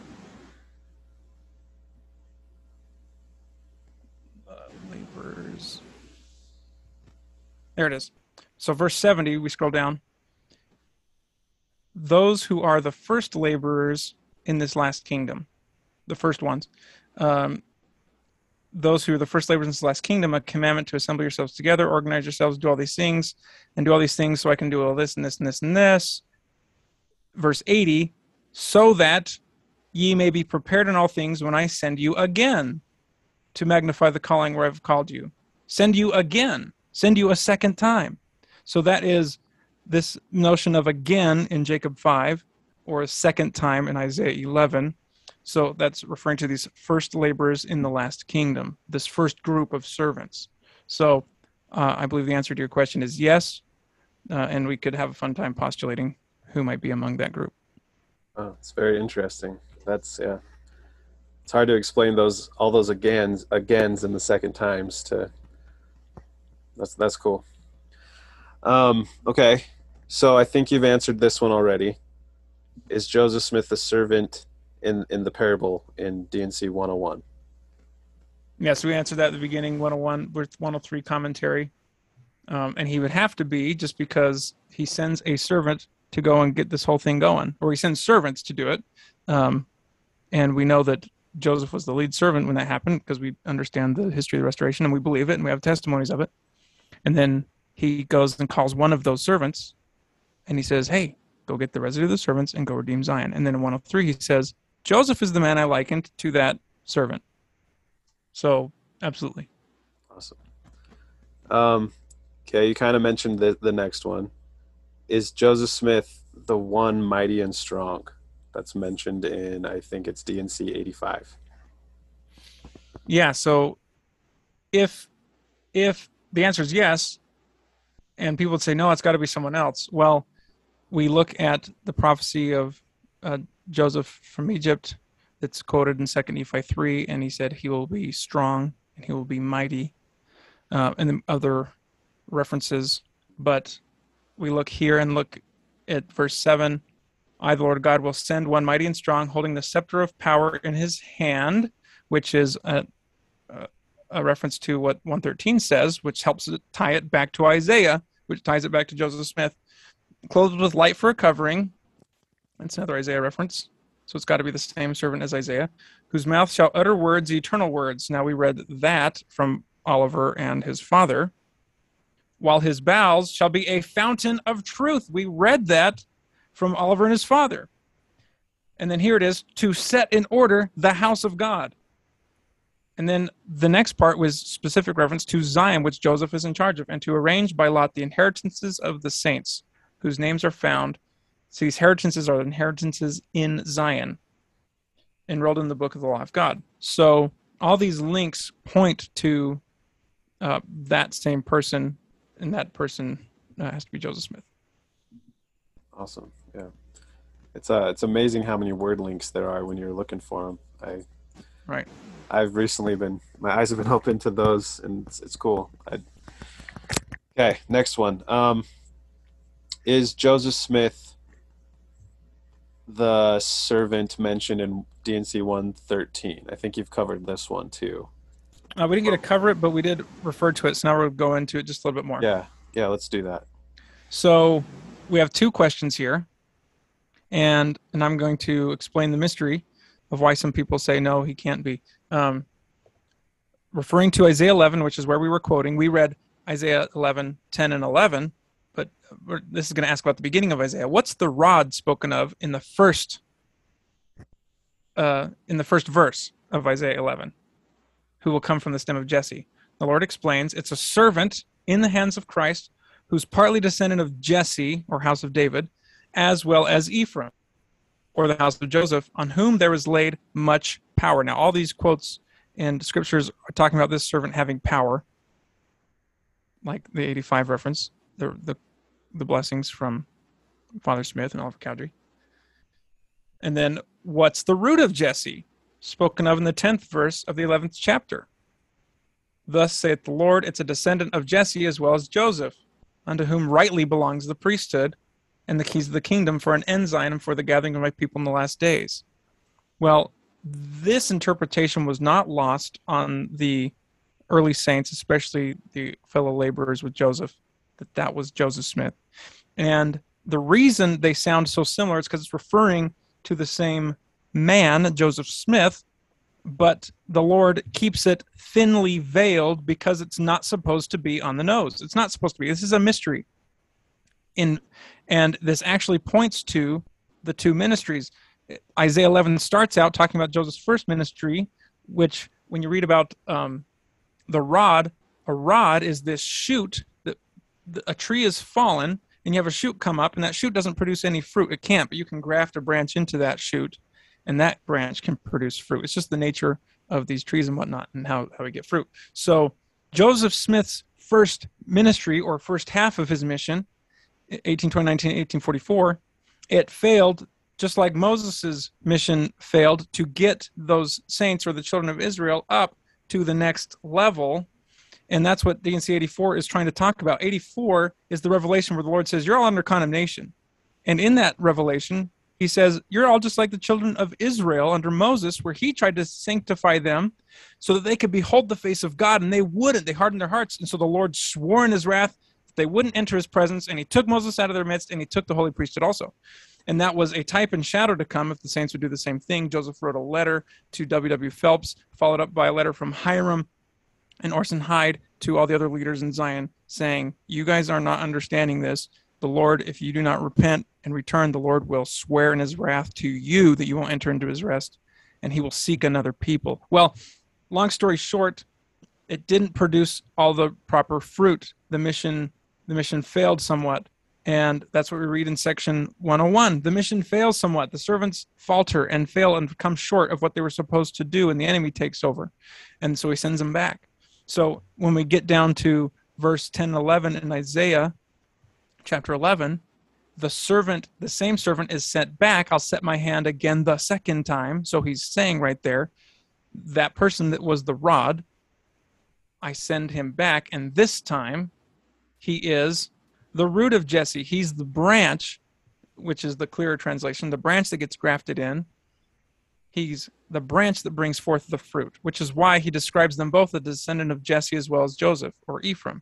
Now, verse 6 has to be Joseph because these references here, to whom rightly belongs the priesthood, is clearly identified in, as Joseph in section 86. The very last couple of verses of section 86 identify Joseph Smith as that person. And and then also the keys of the kingdom is identified as Joseph all over the place in Doctrine and Covenants. And Father Smith said that in his patriarchal blessing. And then for an ensign for the gathering of my people, this ensign or the standard is the messenger of the last days referred to all over Isaiah and reiterated in D&C 45. And the gathering of my people, we've already talked about the gathering of the people and who's supposed to be in charge of that. Joseph's supposed to be in charge of that. Um, so Joseph is both these people. It's veiled like this because Joseph comes twice. It's and it so at the time they didn't understand it. And let's just jump back real quick to section 101. At the end of the parable, we didn't read this yet. We get to the end of the parable. The Lord tells the servant to go and redeem my vineyard, scatter the enemies that are there, throw down their tower, scatter their watchmen over this vineyard. And then verse 59, here it is. Here's the key the servant says to the Lord, When shall these things be? When does all this happen? And this is in the parable, and the Lord puts it in the parable so that we can now see that the servant didn't understand when they all happened. And the Lord's answer, and he said to his servant, When I will go and do the things I commanded you. Joseph Smith did not understand that he had to come back a second time until he was about to die and he knew he was going to die. That's when he understood he had to come back. And we get the reference when he's speaking to the Nauvoo Legion I'll come to you again as soon as I can. He says that, at least according to the few records that we have of that speech that's on his way to Carthage. He's on his way to Carthage. It's just days before he dies. He knows he's going to die. He tells Hyrum they're going to die. So they we know that they know they're going to die. And we have this one interesting reference speaking to the Nauvoo Legion. I'll come to you again as soon as I can. And we also have a dream the night before he dies that's really symbolic and prophetic about him coming back. Um, we can get to that later. So anyway, so yeah. Wow, that's cool. I um, I have always been confused about D&C 113, always. Um, but it does make sense that Joseph Smith could be both. What was it? The the rod and the root. Right, the rod of the Um, root, or the shoot and the branch in the in the clearer translation. But yep, Shoot and the branch. Yeah, because the he's the shoot one time and the branch the other time. right. That that makes sense. That's cool. Um, okay, next one. Still have a couple more here. Um, is Joseph Smith the Davidic servant? Yes. So the Davidic servant is the servant in Isaiah, and also mentioned elsewhere in Ezekiel, uh, in Jeremiah, and um, Zephaniah, etc. Uh, and we just read in 113 of the house of Jesse and Joseph. Well, Jesse is that house of David. Right. So the Lord says he's of both lineages. And interestingly, when he comes, so we see that that's Joseph Smith, and there is some interesting research and insinuations that you can read in, in Jesus the Christ, and also in the in the um, the Dynasty of the Holy Grail um, by by Vern Swanson, really great book. Um, that help point out and show that Joseph was actually a descendant of of Jesus Christ, of David, of the house of Jesse, and that we know that he's of of Joseph. We we see we read that in the prophecies um, that we just read. So 113 explains, yeah, he's that guy. So that's the Davidic servant, and so he has the right to reign over the throne of Israel as a king. Ezekiel 37, uh, at, and we also read in Jeremiah 23, same idea.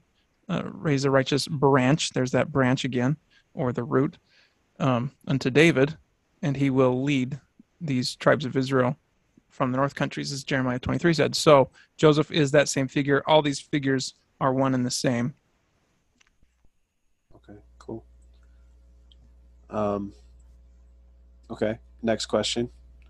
Is Joseph is Joseph Smith the Messiah ben Joseph? Yes, and he's also the Messiah ben David. And that is it's like, well, how can he be two? Well, we just read in 113 that he's from both.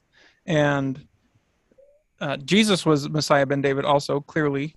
Um, but we have a temporal Messiah. So we have so Joseph Smith is supposed to be like Moses and like Joseph of Egypt. Well, they were they were temporal messiahs, temporal deliverers. They delivered the people temporally. Jesus delivers us spiritually, um, and his servants help deliver the gospel so that people can be delivered spiritually. So they they are type for that for Jesus. But but these literal deliverers or literal messiahs, but for the temporal level of things or side of things, uh, Joseph is that person. And speaking of Ezekiel 37, we jump over there and see that uh, in this really famous quote that we say is about the Book of Mormon in the Bible. So let's scroll here. The word of the Lord comes unto me, Ezekiel, saying, Moreover, son of man, take one stick for Judah, uh, etc., etc., and another stick for Ephraim, and join them together, and they'll be one in my hand. Well, interestingly, the Book of Mormon is not the record of Ephraim; it's the record of Manasseh. So that can't be the Book of Mormon. And also, stick is better translated into, into tree, and tree is a metaphor for man, according to the way that these ancient prophets used it. So take a man, a tree that is a man, for Judah, and also take another tree or man for Joseph, the stick of Ephraim, or the man of Ephraim, and join them together into one man, and there'll be one in thine hand. And then just scroll down. What do you mean by this? And so he tries to explain it again. And the sticks that you write on, or the men, shall be in thine hand before their eyes, or right before it, we see end of 19, there'll be one in my hand. And that is an Isaiah reference to the hand of the Lord that delivers his people. They will be one man. The Lord is trying to say, here's the mystery. The man of Judah and the man of Ephraim, join them together because it's one man. It's one in my hand. It's the hand of the Lord, the hand in Isaiah. So that mystery is important, especially when we just scroll right past those verses and we have this idea, uh, this idea that I'll take the children of Israel from the heathen and I'll bring them to their own land. So there's this idea of the gathering in the last days. And uh, a king will be a king to them all. And there won't be any more two nations, this idea of Ephraim versus Judah. They won't be two, they'll be joined together and they won't defile themselves anymore. And David, my servant, will be king over them. A lot of detractors to the idea of a Davidic servant, by the way, say, well, this is Jesus. It's like, well, no, because uh, it can't be Jesus because Jesus hasn't come yet when Ezekiel 37 is fulfilled. So it can't be Jesus. And by the way, Jesus is never, ever, ever referred to as a servant. He is always the master or the Lord. So absolutely ridiculous to say this is Jesus. And this idea of David plays back into D&C 113. It is a servant in the hands of the Lord who's a descendant of Jesse slash David slash Jesus. Okay, so this my servant David will be king over them, and they'll have one shepherd and they'll also walk in my judgments and observe my statutes. This is before Jesus comes. So this is a shepherd over the house of Israel. Interesting. Okay. Um, so just I was looking on the Wikipedia page for Messiah ben Joseph, Mhm. and like obviously like rabbis all over the place have been writing about him, and there's a ton of references, and Right. I don't understand all where all these things are coming from, but I think there was one where it said that the Messiah ben Joseph would be killed, but then come back to life, and I wondered if you had any thoughts about that. Well, I'm not as deep into those. I am aware of that reference. Um, some point out that that reference is in the last days that he'll be killed and be brought back to life.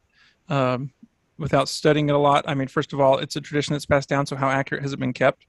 Um, but, but I, my understanding is that that that would absolutely fit the narrative because he comes, he comes in this first half of the mission as a clear descendant of Joseph of Egypt, of Ephraim.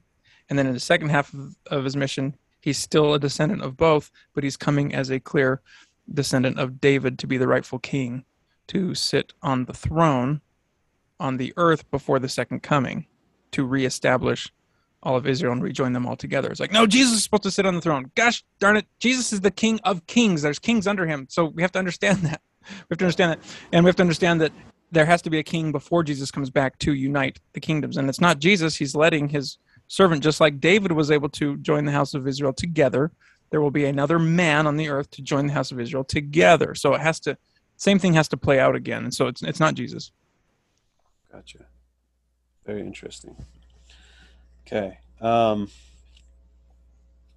cool. Let's see what's next. Um, so I am very curious, and you've kind of touched on this, I think, but how could, how in the world could Joseph Smith come back if he's dead? Like, what is the mechanism that brings him back?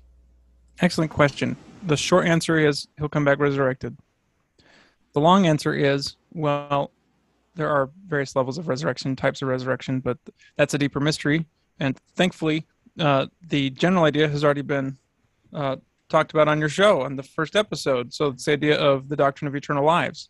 Joseph is born again, and he has to be born again with the way that the phrase says we have section 103 therefore i will raise up a man who'll be like moses to raise up means be brought up from from a babe into a man. So and that raise up is brought up also in jst genesis 50 slash second nephi 3 and so that's how that's how he would come back. But that's a type of resurrection. They'll say oh that's uh, reincarnation. And a lot of people quote the a lot of people misquote the story um, about well, they don't misquote, they misinterpret the story about the guy who comes, this preacher who was a murderer and claims that he's Matthias of old, come back. And Joseph says, Your doctrine is, is an abomination, it's of the devil, and I rebuke you. And they say, Therefore, reincarnation can't be a thing. Well, first of all, saying reincarnation has a lot of baggage because uh, the Hindu religion has its version of reincarnation. This is resurrection. And uh, um, I know a lot of people who do believe in the idea of doctrine of eternal lives or multiple mortal probations or multiple mortalities, whatever you want to call it. They think it can only be once per earth. However, when we look at all these references here, Joseph has to come back, and this kind of work can only be done by a mortal. It can't be done by a translated being. It can't be done by a resurrected being. It has to be done by a mortal. They have to do all the heavy lifting. You can only assist from the other side. You can't do the work from the other side. You have to. You can only assist. And this work is clearly work that that we've already seen in these verses and these blessings, etc., that a mortal has to do.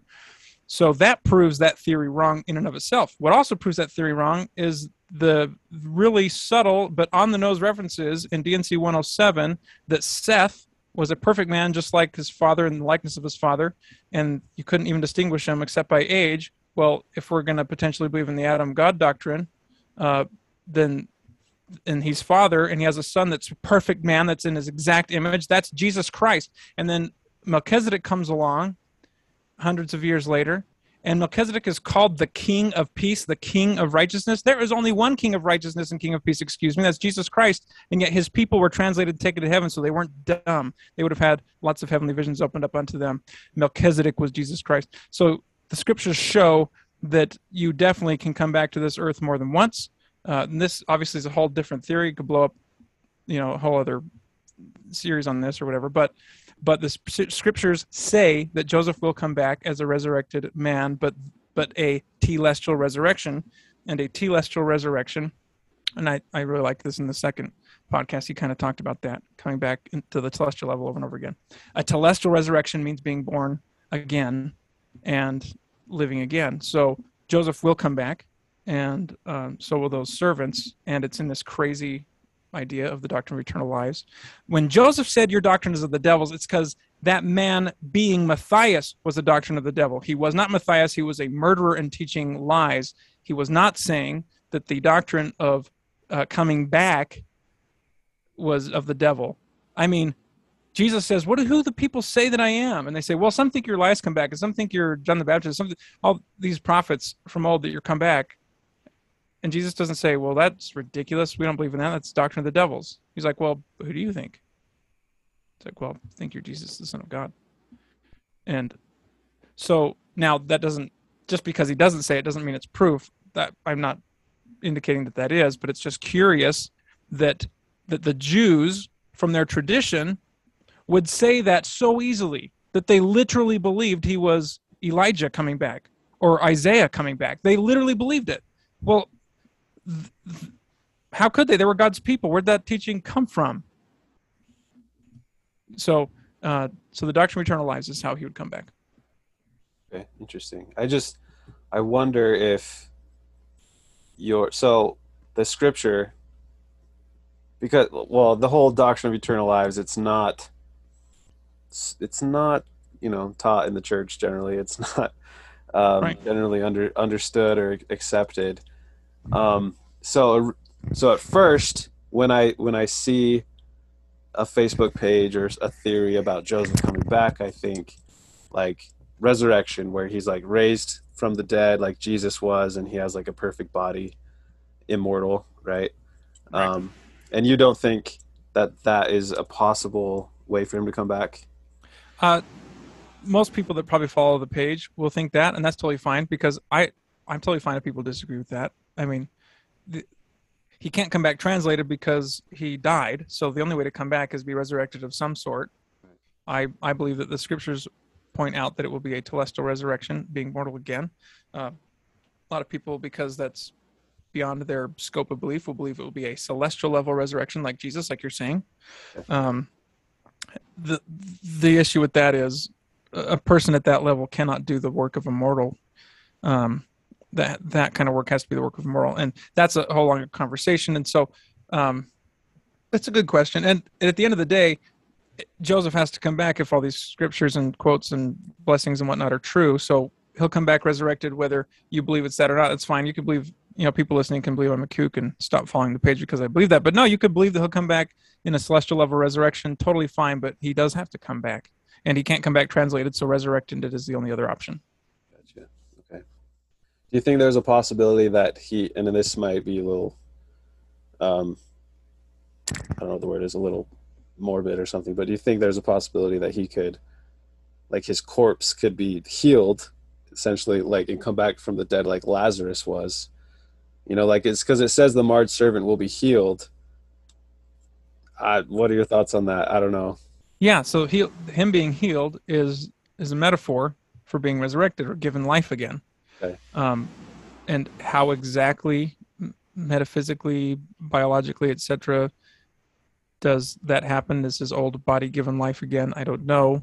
Uh, I don't know exactly how that process comes about. Regardless of what kind of resurrection we're going to believe in, at celestial level or terrestrial celestial, um, how does that process take place? We have no idea. It'd be interesting to learn that.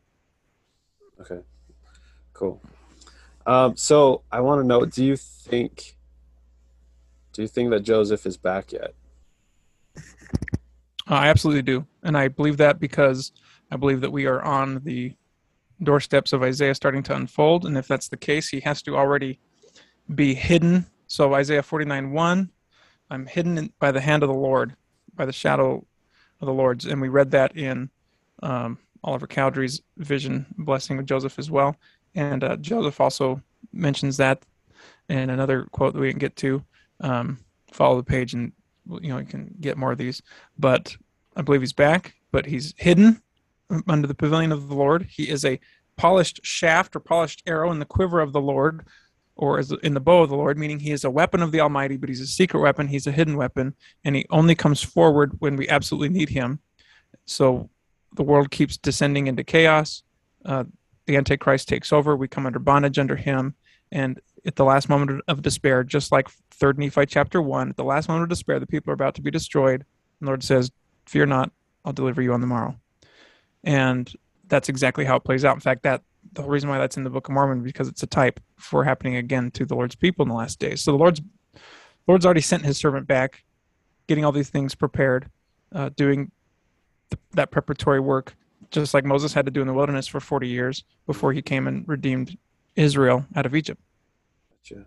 Cool. Okay. Um. So, sorry. Do you still have a few more minutes? Yeah. Sorry, I still have questions.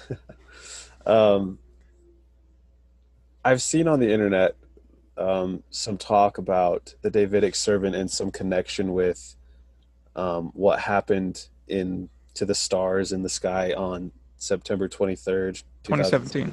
Yeah. The Revelation 12 sign. What do you do you think that has anything to do with Joseph's return and if so, what? Um yeah, I mean couple just for fun i'll throw and no one has to believe me and we could you know message me or whoever we could talk about it more but uh and yeah i could be wrong but it's curious that that sign happened before and that that date was the date that the book of mormon was given to joseph smith in 1827 and that same sign in the heavens happened then uh, so i do believe that that sign marks uh, so so the the handing of the book of Mormon to Joseph Smith was the official here we go. Right. Uh, because obviously he'd been in kind of in training at that point, and obviously he was still trained after that point. But that was the official. It's on. The work is a go. Green light. Boom. You know, push the red button. Rocket launch. And I don't think it would be far from too far from the imagination to say, oh, it's the same date. It's the same sign in the heavens it's that red button rocket launch again. Here we go. Now, there are some other symbolisms there that uh, symbolism for the Church of the Firstborn, uh, but that would be coinciding with here we go, getting this restoration, this second half of the restoration or re-restoration going again, uh, restoring the Church of the Firstborn to the earth, etc. There's a lot of symbolism there in that Revelation 12 sign about Church of the Firstborn and the kingdom of God coming back to the earth.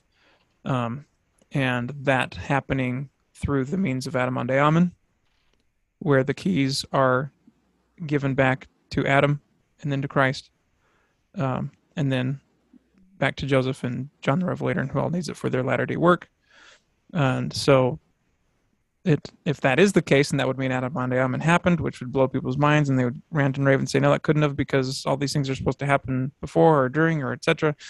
Well, there are possible explanations for how that could have happened, and maybe it didn't. But I don't think it would be too far beyond possibility. If Isaiah is about to unfold, then Adam-ondi-Ahman has to have happened because that has to happen before everything is rolled out for the final days. So, I, for those listening, um, that what happened on September 23rd, if I remember correctly, in 2017 there was the the constellation of a woman, and there was like was it Virgo? Two? Yeah, Virgo, and was there was like a planet bouncing around inside, and then it kind of Saturn. Came, okay, Saturn, and kind of like a birth, right? And they connect mm-hmm. that with Revelation twelve. Uh, did that did that same sign in the heavens happen in 1827. Is that what you were saying? allegedly. Okay. Interesting. I didn't know that. And uh, yeah, there's a there's a great YouTube video on that. Um, wish I remembered right now. But if you just go to YouTube and or search that on Google, you could find it. And and for those listening, you could just easily Google Revelation 12 sign 2017 Mhm. and get some great images on it. Um, Revelation 12 sign 1827, uh, and Google that and YouTube that, and there's a great video on a guy who draws that connection between 1827 and this time. Now I don't know. I don't think he really draws tons of connection about Joseph returning per se. Um, but but I I draw that connection personally. Cool. Do you think do you think that the sign in 2017 had to do with the the birth of Joseph or just like the start of the second The part? birth of the kingdom, Oh, okay.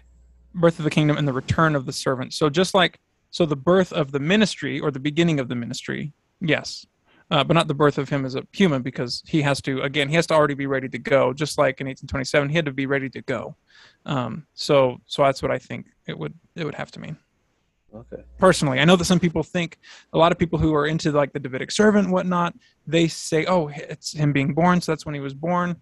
Um, if we're on if we're on the timetable that I believe we are on the cusp of Isaiah, then no. If if Isaiah is 40 years off or whatever, then absolutely possibility because then he has plenty of time to grow. But considering the state of bondage that the world is already in and heading towards uh, with this um, with with the whole COVID and the constant new variants and all that, everyone has to get the shot. And we've already locked down Austria and and Australia, and you have to have the shot to be able to go anywhere and be able to do anything. That's starting to really creep close to Revelation 13. If you don't have this thing, then he calls the mark of the beast. If you don't have this thing, you can't buy, you can't sell, you can't participate in society. Yeah. So, so for me personally, we're already there on the cusp. So he's got to be back in Revelation 12 sign 18 2017. Uh, I think really points to that. Okay, cool. Um one more question. Do you do you think that the that Joseph returning is he does that have anything to do with those two witnesses in Jerusalem that are in Revelation 11? That's a really good question. And I know a lot more about Isaiah than I do Revelation. Um, I definitely think it's related because he oversees all the latter day restoration of the tribes. Um, is he one of those two? He could be. I don't know if there's enough information in Revelation that says it will be him, uh, but it will be two prophets. And if it's not him, they will have to be working under him because he has the keys and and oversees everything. So they would have to be servants under Joseph, like Oliver or Sidney were, or, or Hyrum or whatever. You know that it would be in that same kind of order. It would have that same order to it. It's a really good question, um, and that can't be our last question because we have a good one on here that we didn't.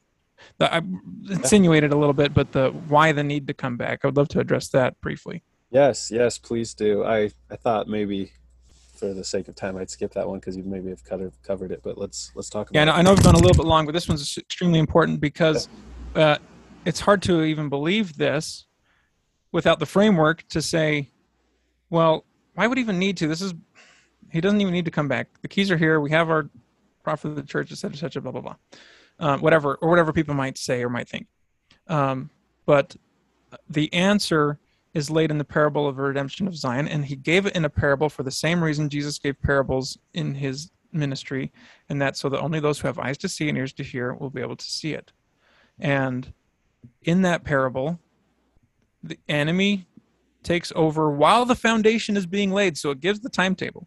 Enemy takes over the vineyard, destroys the servants' work, scatters the servants, knocks down their wall, destroys the 12 olive trees, um, and takes over. And then they have their own wall around the vineyard and their own tower in the vineyard and their own watchmen over the vineyard. And the Lord sends Joseph back with the, the residue of the servants to knock down that wall, knock down that tower, scatter those watchmen, and avenge the Lord of his enemies. And that's pretty clear. JST Matthew 21 talks about it too. So these these watchmen or husbandmen, I actually wrote an article that you can find uh, if you just Google um, how do you interpret the parable of the wicked husbandman, Matthew 21? I wrote a whole article pointing out who who are these husbandmen and what what does it mean? Because the JST of Matthew 21 helps expand it to connect it to the latter days, and we have wicked husbandmen and husbandmen and watchmen have very specific definitions in Scripture, and this challenges extreme tradition to even come to accept it. But Joseph has to come back because an enemy took over the vineyard, which is the Lord's people, the 12 olive trees, the Lord's people, corrupted the gospel. Um, and we see remnants of that in when we read in section 85 the one mighty and strong comes to do what? To set in order the house of God. It's out of order. Joseph's final dream, the night before he died, he comes back to the he's he says I saw Kirtland, the old farm that we had in Kirtland, and I was coming up on it. It was all run down, and the barn was about just like falling apart basically, and full of mud inside, and just total, not, not even, not even exactly close to what it was back in its prime, you know, a decade ago or so. And he comes into it, and an angry man comes in. What are you doing here? And he's like, "Well, I own this. This belongs to me." And he's like, "No, you're not welcome here," and threatens him and rants and rails, and and eventually Joseph says, "Well, I don't even want it anyway in the state that it's in." And a bunch of other guys rush in and they start fighting each other with knives and shouting at each other, et cetera, et cetera, while Joseph walks away. That is extremely prophetic. Uh, the barn represents the house of God that's totally out of order, and Joseph comes back. That's he's got to finish the restoration or re-restore because it went out of order during his day and has been out of order. And it's it is an alternative view to to history that has been hid from all of us all this time, but it's been right in front of us in the scriptures. The scriptures tell that story. Um, and this parable, this interpretation of JST Matthew 21 says the same thing. He says at the end of JST Matthew 21, he says, let's see, here it is Matthew 21, JST Matthew 21 the kingdom of God will be taken from the Jews and be given to a nation bringing forth the fruits thereof, meaning the Gentiles. Well, the kingdom isn't given to all the Gentiles, it's given to the Gentiles who accept the kingdom, and understanding the definition of Gentiles is important, the way that Nephi and other prophets in the Book of Mormon use them. It's those those Gentiles who have the gospel. In in the Kirtland Temple prayer, section 109, verse 60, Joseph said, Joseph says, Us who are likened unto the Gentiles in the prayer. So so the Gentiles in this context are the Gentiles that receive the kingdom, aka the Latter day Saints. So wherefore on whomsoever the stone shall fall grind into powder that significance talking about destroying the wicked men therefore when the lord comes he will destroy the miserable wicked men the husbandmen so that's the servant going and scattering those uh, wicked watchmen the enemy watchmen over the vineyard and he will let or give again his vineyard to other husbandmen so that's Joseph Smith and the servants. Even in the last days, who will render him the fruits in their seasons. The fruits in their seasons, that's Jacob 5, the servants coming for that second time. So then they understood, the disciples, the parable that he spake, that the Gentiles, the Gentiles, section 109, verse 60, the Latter day Saints, should be destroyed also when the Lord should descend out of heaven to reign in his vineyard, which is the earth. Well, not all the Latter day Saints, those Latter day Saints who aren't catching the vision and understanding that he's sent his servant again. Uh, and Jesus says in 3 Nephi 23 or uh, 21 that they won't believe it even though a man will declare it to them. So I don't think I don't think the members of the church will accept Joseph when he comes back. I don't think they'll believe it's him. Just like the Jews did not ex- believe that Jesus was the Messiah. They didn't accept him. They didn't see it. At least the majority of them because his apostles were obviously Jews and they believed him and all all those disciples were Jews, you know, and the Samaritans were the mixture um, Jews. So the type and shadow is there. The Lord makes it really clear in in this. So he needs to come back because it's been out of order. And section 112 is pointing to that same thing. Darkness covers the earth, gross darkness the minds of the people. All flesh has become corrupt. Now all flesh, Nephi and Isaiah says, all flesh, including the Lord's people, has become corrupt. So vengeance comes upon the earth. This is the day of the Lord, the day of destruction. And 25, he makes it super clear. And upon my house or upon my people shall it begin, the destruction. first among those among you who've professed to know my name. These are the enemies. These are the wicked watchmen or the wicked husbandmen, because those among you who've professed to know my name. Well, we only have one class of people in the church who profess to know the name of the Lord, and they haven't known me and have blasphemed against me in the midst of my house. So to blaspheme is take the Lord, name of the Lord in vain to say, I know the Lord and I'm speaking for the Lord and you haven't.